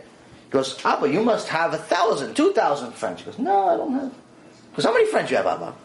Half a friend. He goes, what do you mean half a friend? He goes, Abba, half a friend. That's it? What, everybody doesn't like you? He goes, no, no, no. I only have a half a friend. He goes, wow. He goes, no. Abba says, uh, you shouldn't feel bad for me. You should feel bad for you. He goes, why? Because I have more friends than you. He goes, I just told you I have a hundred friends. He goes, you don't have any friends. I have a half a friend, you have nothing. So how do you know I have no friends? I just told you I have a hundred. I'll prove it to you. Go take a sheep, slaughter it, put it in a garbage bag, and knock on every one of your friends' uh, doors and tell them, listen, there's a dead body. I just killed somebody by accident. Help me out. And see what they say to you. So the kid says, okay, why not? Knocks on the first door. Listen, there's blood everywhere. On him, on his shirt, everywhere. It looks like real. Yo, listen, I just killed this guy. You gotta help me out. Hey, hey, hey, get out of here. Close the door right in his face. Second door in his face. Third door, fourth door, fifth. Everybody closes the door. Eventually, after the 50th door, he goes, hey, hey, hey. Like, what? What did you do? He goes, look, come on. We went on vacation last month. He goes, well, okay, we went on vacation. So what? Going to put my life in danger for you. You're the murderer. You're the problem. Get out of here. I'm not going to put my life on the line for you. Closes the door. Next one says, so what? We went to the Bahamas together. So what? We went to school together. So what? You lent me $5,000. So what? I'm going to go to jail for you? Why? Why am I going to go to Ganon for you? Because you lent me a few dollars. Because you gave me a ride to the hospital. So what? Everybody out of the whole hundred closes their door in his face. And he goes with his head down back to his father. He's like, Abba, you're right. I don't even have one friend. But who's this half a friend of yours? He goes, yeah, yeah. Before you change your clothes, go to my friend. Go to my half a friend. Tell him the same thing. It's the middle of the night. He knocks on his guy's door. Two o'clock in the morning. Hey, listen. I'm David's son. I murdered this guy. I need your help. He goes, Come in, come in, come in. And as soon as he comes in, starts giving him a towel to wipe himself. What happened? Listen, don't worry, everything's gonna be fine. It's like, ah, listen, it's not real. Actually, just a sheep. But thanks a lot for being a friend. And he goes back to his dad and he says, How'd you know that he's going to do it? How'd you know he's going to save me? Yeah, that's that's what a half a friend is there for. He goes, What do you mean? Why do you keep calling him a half a friend? A guy like that, he's more than one friend. He's one and a half. Because no, he's only half. Because why is he only half? Then he's only half because you still weren't in 100% danger. You weren't caught yet. You just committed the murder. So you always know that you could possibly, he could help you get away with it. If you already, the cops were already catching you, probably wouldn't open the door. That's why he's a half a friend. You weren't in 100% danger yet. You're in some danger. Safek. Maybe danger. Maybe we can get away from him. Maybe we could hide the body in the basement. Throw him in the ocean. No one knows yet. Only you. Goes, Abba, is this such a thing as a real friend? Goes, yeah, there is. Because what is a real friend? Because I know somebody that used to have a real friend. Goes, many years ago, there was one guy, Jew. You know, they, anytime the Goyim get bored, they blame the Jews for something. So they blamed this Jew for stealing. You know, in, the, in those days, Jew that stole, Gzaldin Mavit, death penalty. King decreed, Jew stole, death penalty. You don't even have to prove it, no evidence, no nothing. You say you stole, it's a death. So the Jew says, okay, listen, I understand I can't get away or anything like that. I understand. You guys want to kill me. What can I do? Can you at least give me just a day to go say goodbye to my family? One day. He goes, well, one day we're going to let you go. You're not going to come back. He goes, no, no, no. I'll give you collateral. What collateral are you going to give us? My friend. He's also a Jew. You guys really just want to kill Jews. It's not really, not because you just want to kill me. Somebody else, you kill him too. So I'm going to give you another Jew, my friend, my best friend. I'm going to give you, and obviously I'm going to come back. Or you get to kill him anyway. Either way you win.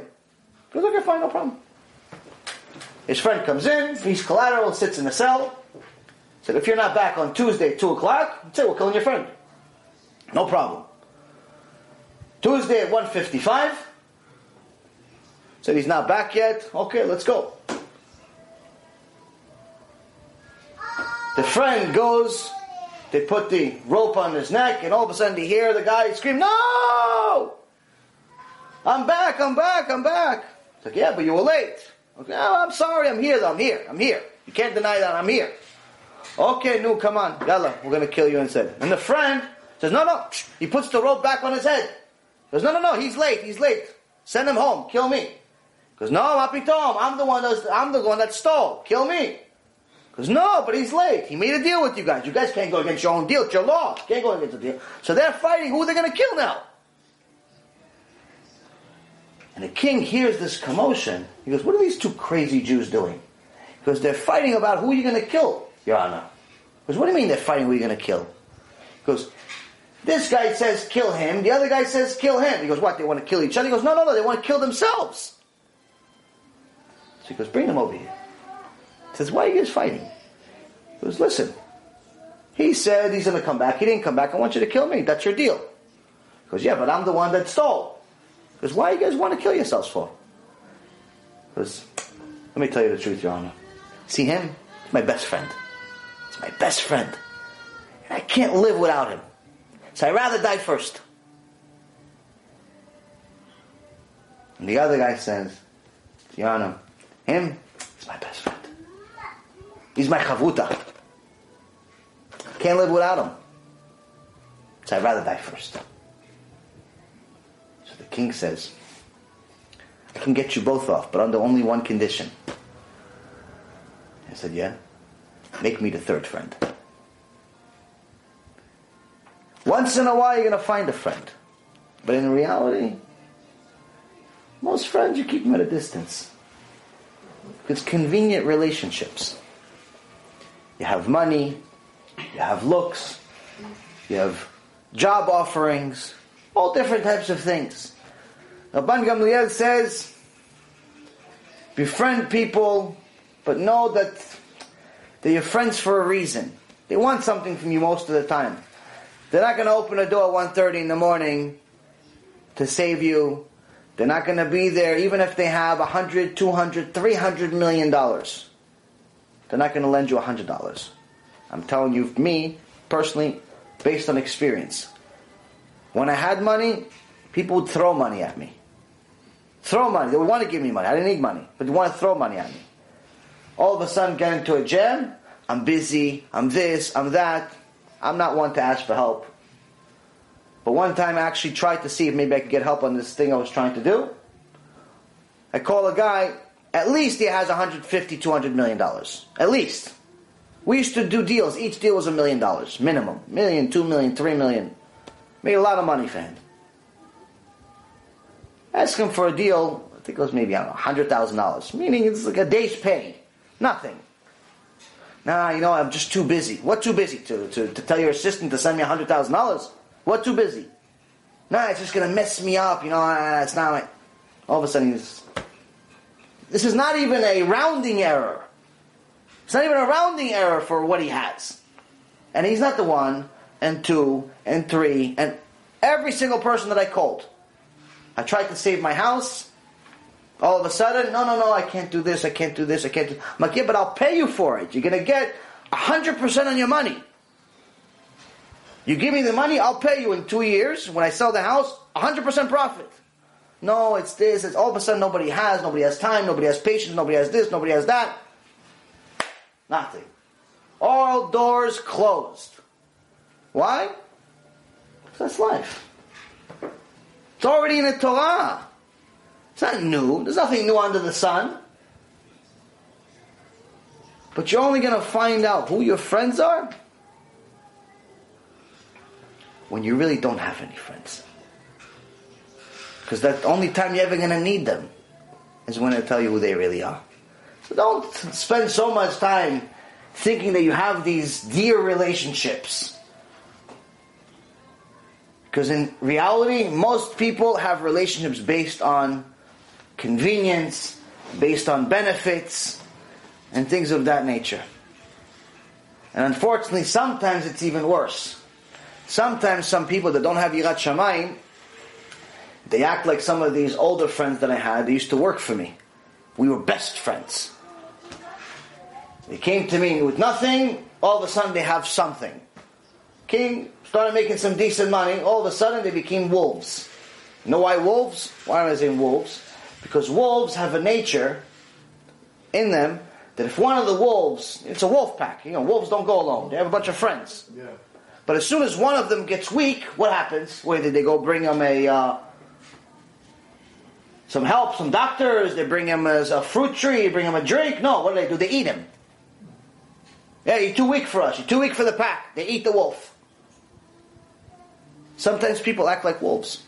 Sometimes the wolves are actually better than the people because at least they wait until he's really weak. That's what happens. This is reality. Who do you invest in? Invest in your neshama. Invest in your family. Invest in your own home.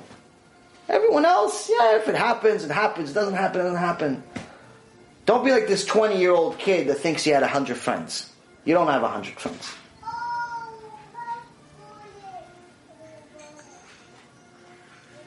The Rambam had a good friend, also happened to be his employer. This story is uh, not a well known story. It's in the book, new book that came out by Rabbi Mazuz. It's one of Gedolei HaDor right now. Called Miyem Gdolei Israel. Who are the giants of Am Yisrael?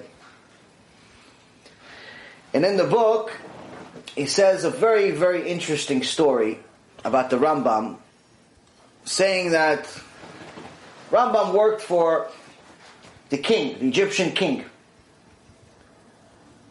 And the king was always impressed by the Rambam's wisdom, how much he knew, and so on. And he'd want to test him from time to time. And they would play chess. Play chess. Chess is a uh, mental game. You know, you have to be smart to play it if you know what you're doing.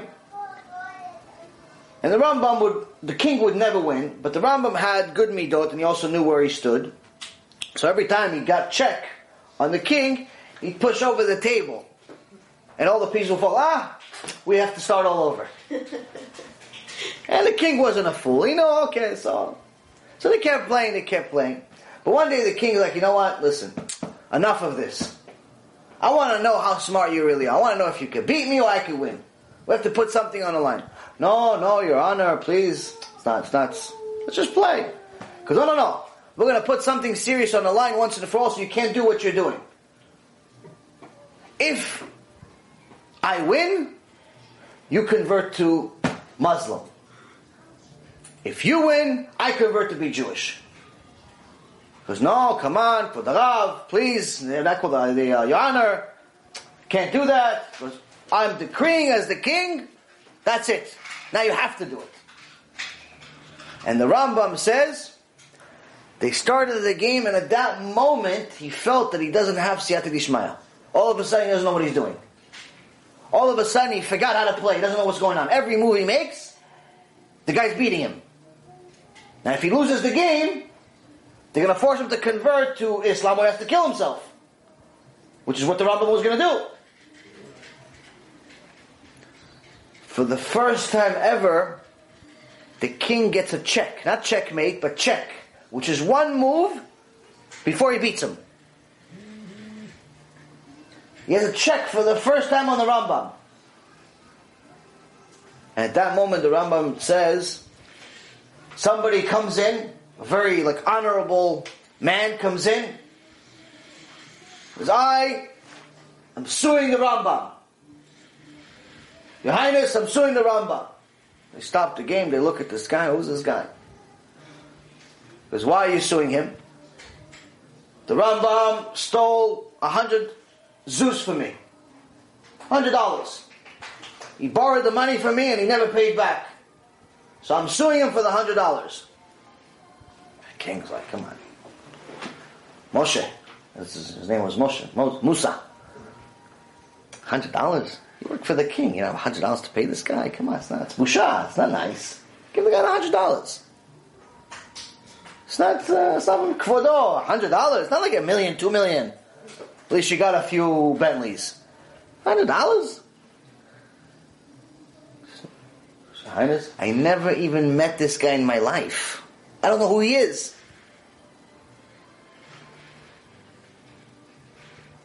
So King says to the guy, he doesn't know who you are. He goes, well, only way I'm leaving to, is if he swears to me that he's not the person that borrowed the hundred dollars from me. So Ram, no, Ram, no, come on, go ahead, do it. Just so we get on with the game already. So he goes, okay, I'll swear, I'll swear for you. He goes, no, you have to swear in my language. Okay, what language is? Repeat after me. So I know you don't, you're not fooling anyone. And he starts talking to him in Hebrew. Now the king doesn't speak Hebrew. So he says to him, repeat after me. Make two moves to the right, make two moves to the left, go straight, go right, do all these things, and you'll beat the game. Rambam follows it, says goodbye, goes back to the table. Next 30 seconds, he turns the whole game around, he beats the king, wins checkmate. The king wants to like, he's losing his mind. Now, this is possible. How'd you do this? Two minutes ago, you were, you were about to lose. All of a sudden, you beat me. 'Cause to be honest, the guy that just came here, that weird guy that just came here for the hundred dollars, he told me how to beat you.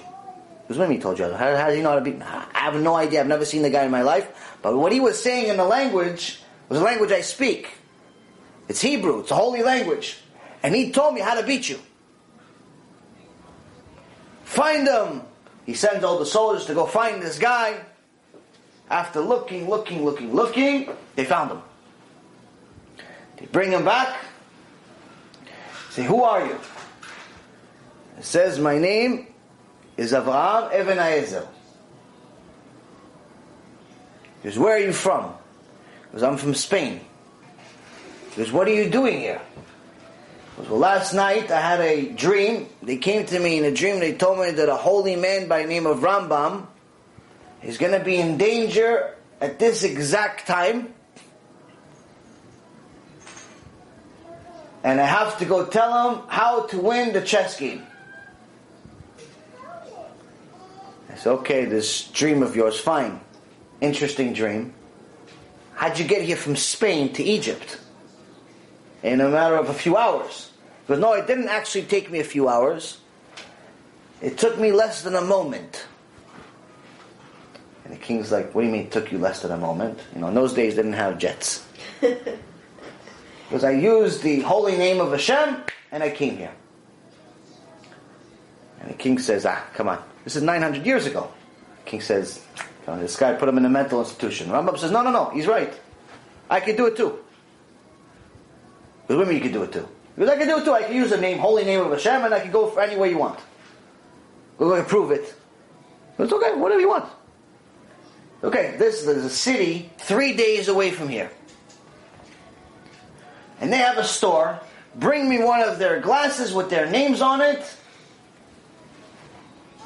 before three days. Rambam says, no problem. He goes, leaves the door. Two minutes later, he comes back with the glass. And the names on it and everything. Showing that when someone is that holy, Hashem changes nature for them. This is in the book of Rabbi Mazuz.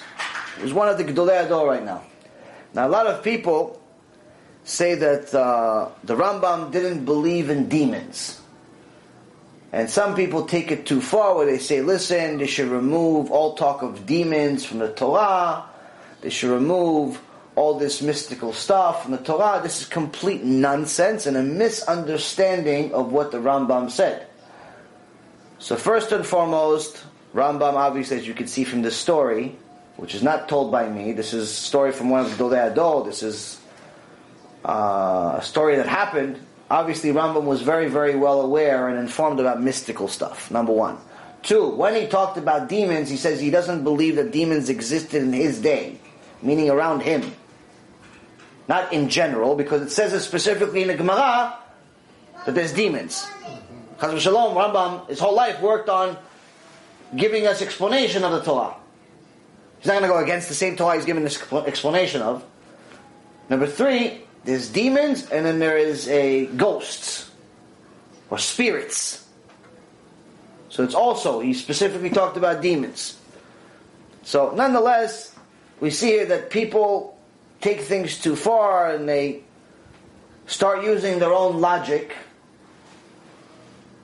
to translate what the sages say instead of actually seeing what the sages say themselves.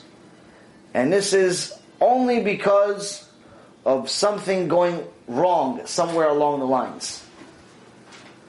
Their parents did something where instead of wearing the tzitzit, they didn't wear tzitzit anymore. Didn't seem like it was a big deal. Their parents' parents, they wore tzitzit, but their kippah got a little smaller. And maybe watched a few shows on TV. And their parents' parents, maybe they didn't watch TV, but you know, they played a dice with friends here and there. And you see the weakness continue to gradually get bigger and bigger generation after generation. Eventually, current generation either doesn't believe at all, believes that there's nothing, or they just modify the Torah. As a reform, as a conservative, and even sometimes as a modern Orthodox that brings Christians and all types of idol worships to the Knesset. So here we understand that it all starts somewhere. It all starts somewhere. And we have to be very, very careful with the source. You know, because if we, as independent leaders of our own, and leaders of our family, leaders of our children, leaders of our communities, if we don't start standing up for the truth, everything is going to fail. Everything is going to fail. Maybe not right in front of you right away, but you see that the generation is getting worse and worse. Someone has to stand for the truth at some point. And I was talking to my Rav today, and honestly, with all the things, you know, unfortunately, you know, when you're in this, you, you find out a lot of things that you don't really want to find out, things that happen in the world and so on. And you know, it, says in the Gemara, Masechet Avot that people should pray for the welfare of the government, because if there isn't fear of government, people will eventually devour each other. Meaning people will get to such a crazy state to start eating people, start murdering everyone. So on one hand, the Gemara says, pray that there's going to be order. Another hand, says, stay away from them. So this this Mishnah is explained to you in what way? He's telling you, listen, yes, there's certain parts where the government is needed. It's needed. You need order. You need cops. You need, uh, you know, all types of things for government. Sure. But don't bring it into your house. Don't have the IRS code or the Constitution replace your Chumash or your Gemara. Don't bring your President of the United States to your house. Bring the rabbi to your house. Don't make your television the place where you're going to see the world at large in a political view. Watch lectures instead that are going to actually help your future. So that's what we're trying to learn here, because it all starts with you. We can't do anything about our parents. We can't do anything about our grandparents. We can't do about our great grandparents. Only thing we can do is follow what Matityahu and his five sons did in this holiday that's coming up in a few days. Matityahu was in by himself and he had five sons and maybe a few people, a few tzaddikim joined him. But according to the Gemara Masechet Gittin, the army of the Greeks was 600 million people. 600 million people. This is pretty much almost half of China. Or double the size of America were soldiers. I'm not talking about the country as a whole. Just soldiers coming to war. And Matityahu and five people, and maybe a few others that helped him. Let's say a thousand. It's not, but let's say it's a thousand. Saying we're going to go to war with them. You're going to go to war with them? Suicide mission, just jump off a bridge. It's much easier. You go to war with 600 million people? And Matityahu said, Im ena lili mili. If it's just like Hillel, we learn from Torah. If I'm not for myself, who, who's going to be for me? Whoever's for God, come with me. Meaning that doesn't matter if it's natural, if it makes sense, or it doesn't make sense. When Hashem runs the world, He runs the world. Somebody has to stand for the truth at some point. We can't worry about our grandparents and great grandparents or anything else. What we can do is worry about ourselves and our kids, the future, our community. You have a few friends, you see that they're not completely reformed, you see that they're not completely atheists, you see that they're not completely off where they become haters of Judaism. Save them. Save them. But also know, the Gemara in Masechet Psachim says something very, very scary. For anyone that wants to do kiruv, anyone that has family members that is off the derech, you're going to have some resistance from some people. Some people are going to outright go against you and fight you. Sometimes you see people make comments on the internet, you're like, this guy's Jewish? This guy's a rabbi? This guy is like part of Am Yisrael? How is it possible? The Gemara Masechet P'sachim, page 49b, says something very, very scary. Gdola sinat גדולה שנאה ששונאים עמי הארץ לתלמיד חכם, יותר משנאה ששונאים אומות העולם את ישראל, ונשותיהם יותר מהן. says the people that are ignorant, עמי הארץ, hate Talmidim Chachamim, hate Torah scholars, hate Torah in general, even more than the Goim hate Am Yisrael. This is a Gemara. He's telling you here that someone that doesn't know Torah, a Jew, comes from Russian family, Moroccan family, Tripoli family, whatever family, Jew, a Jew, an actual Jew, born Jew, Ima's Jewish, Abba's Jewish, everything is Jewish. Him inside, rotten. He went to the movies, he went to the bowling alley. No Torah in his life. Instead of going to Shiur Torah, he went to a strip club. Instead of going to Shiur Torah, he went to the bar. He says he can get to such a level that he can hate other Jews more than the Nazis hated the Jews. And his wife to be says, and their wives are worse than them. This explains a lot of things. You see, sometimes people are running the Israeli government, but they're anti Torah. And I always ask myself, how does this make any sense? You're a Jew, even if you're not religious. Why would you go against religious people? Okay, you don't want to be religious. You want to keep keep on. You don't want to keep Shabbat, take vacation once a week. You don't want to eat kosher that's healthier for you anyway. Okay, you don't want to do all these things. Fine, I get it. Okay, you don't want. You're not into it. I get it. But why are you anti? Why are you going against it? Why you have websites of people saying don't believe in God? This Gemara tells you already. He's telling you somebody that has zero spirituality, zero connection to Hashem, can get to a per, to a point of being worse than a Nazi. And this explains those very same Nazis that we had a whole shiur about that were Jews. Because there were Nazis that were Jews. This explains all of the characters in the book by Rabbi Zilber, Zecher Tzadik Livracha, to remain a Jew, that everyone should read, of the Evsektia, the ones from Russia that were the communists that killed Jews, that killed religious Jews, rabbis. This explains the Jews from the kibbutz, when Eretz Yisrael, the modern state of Israel, was founded, that beat up rabbis, including Rabbi Galinsky, who was a survivor from the Siberian jails, who was trying to teach Torah for free, trying to help Jews in every single way. And when he found out that these kibbutzniks, these people that were like communist, anti-Torah, were bringing the Yemenite Jews, who were pretty much living in a third world country, and tell them, no, listen, now that you're in Eretz Yisrael, you don't have to keep anything. Mashiach is here. They cut their payas, they took off their tzitzit, they tell me now don't learn Torah anymore. And Rabbi Galinsky went in there and started pretending that he's going to help them out, help these kibbutzniks out, and went on stage and told them these reshaim are going to teach you things against the Torah. Over the, Hashem says eat kosher, they eat rabbits. Hashem says learn Torah, they teach you that you came from monkeys. And these Jews, these Zionist Jews, what did they do? They went on stage and beat the hell out of him.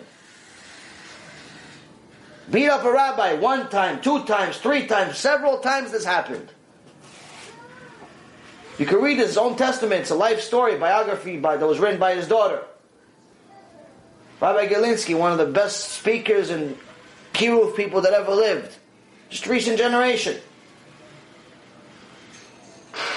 Gemara says, listen, if you get too close to these leaders, you get too close to these political people, you get too close to the secular world, you'll be worse than them. Where is it written in the Torah? Hashem promised it to Avraham Avinu. Hashem promised it to Yitzchak Avinu. Hashem promised it to Yaakov Avinu. He says, um, your descendants are either going to be like the stars or like the dust. When they're holy, they'll be higher than the stars. When they're not, they're worse than the dust. Already written in the Torah 3,300 years ago. It all starts from the top. All starts from the top. And if we really start looking at this holiday, yes, there's some halachot you need to learn about lighting the menorah and celebrating all these different things with oil and having fun. And even though there's a Megillat Antiochus, we don't really, it's not, it doesn't become like the Megillat Esther where we read it in public. But there's things to learn about Hanukkah. There's a nice story. But the really biggest story about Hanukkah is this. A Greek walks into a Hanukkah party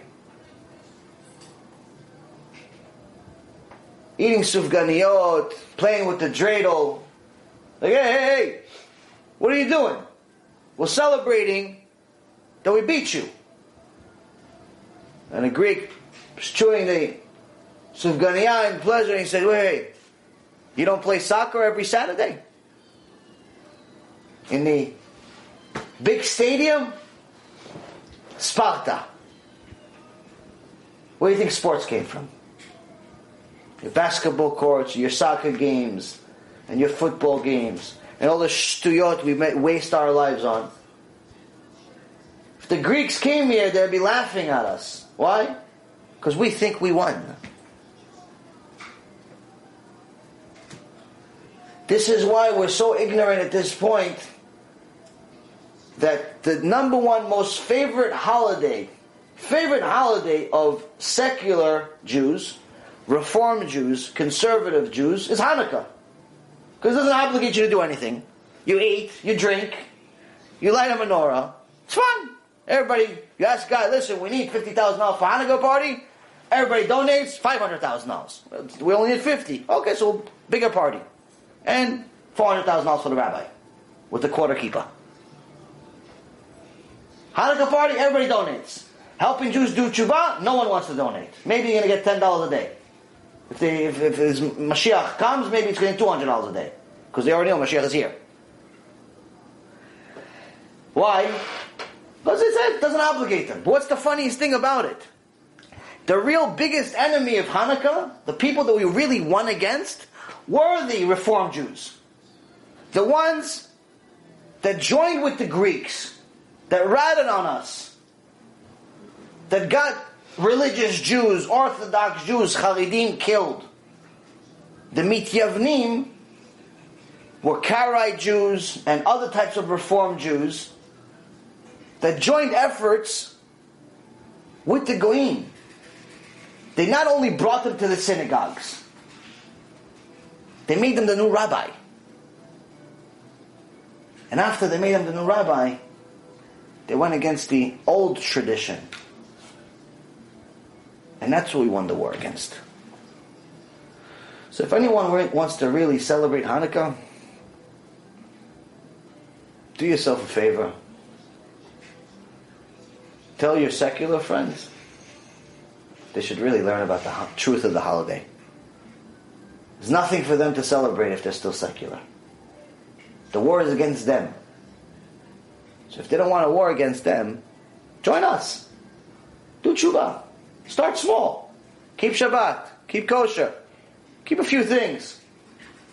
Stop acting like God's not real. Because eventually we're all going to end up in a hospice.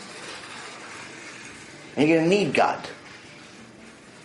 What are you going to say? I was too busy making money. I was too busy chasing women. I was too busy playing sports. What are you going to say?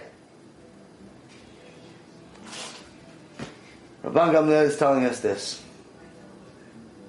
My brothers and sisters, you want to save your kids? You want to save yourself? Start by looking in the mirror, and after that, make sure your surroundings look the same. You have a beard? Make sure your surroundings have a beard. You're modest? Make sure your surroundings are modest. You're righteous, you're trying to be righteous, make sure your friends are trying to be righteous. Why? Because if your kids continue to hang out with people that are losers, or they hang out with people that are completely atheists, even if they're family, even if they're your parents, even if they're your brothers, even if they're whoever, if your kids or if you continue to hang out with people that are amalit and are not interested in doing tshuva, you'll eventually become like them. If you can influence them, then sure, why not? Bring them on, get them stronger, get them to do tshuva. If you see that there's interest, if you see that they're listening to what you're saying, they're respecting what you're doing, Chazakubol, bring them on, bring them for Shabbat, bring them for the holidays, little by little. Be nice to them and show them the beauty of Judaism. But if they're the types of people that are anti-Torah, Every time you mention God, it's like, oh, again, like one of those types of people. Or they're the type of people that make comments against the Torah, or they make fun of it. Get rid of them like a disease. As fast as you want to get rid of a disease, get rid of those people. Can't help them. Doesn't matter whether you're your friends or this or that. It's not much time. It's not much time. Mashiach's around the corner. It all starts with you. All starts with you. Any questions?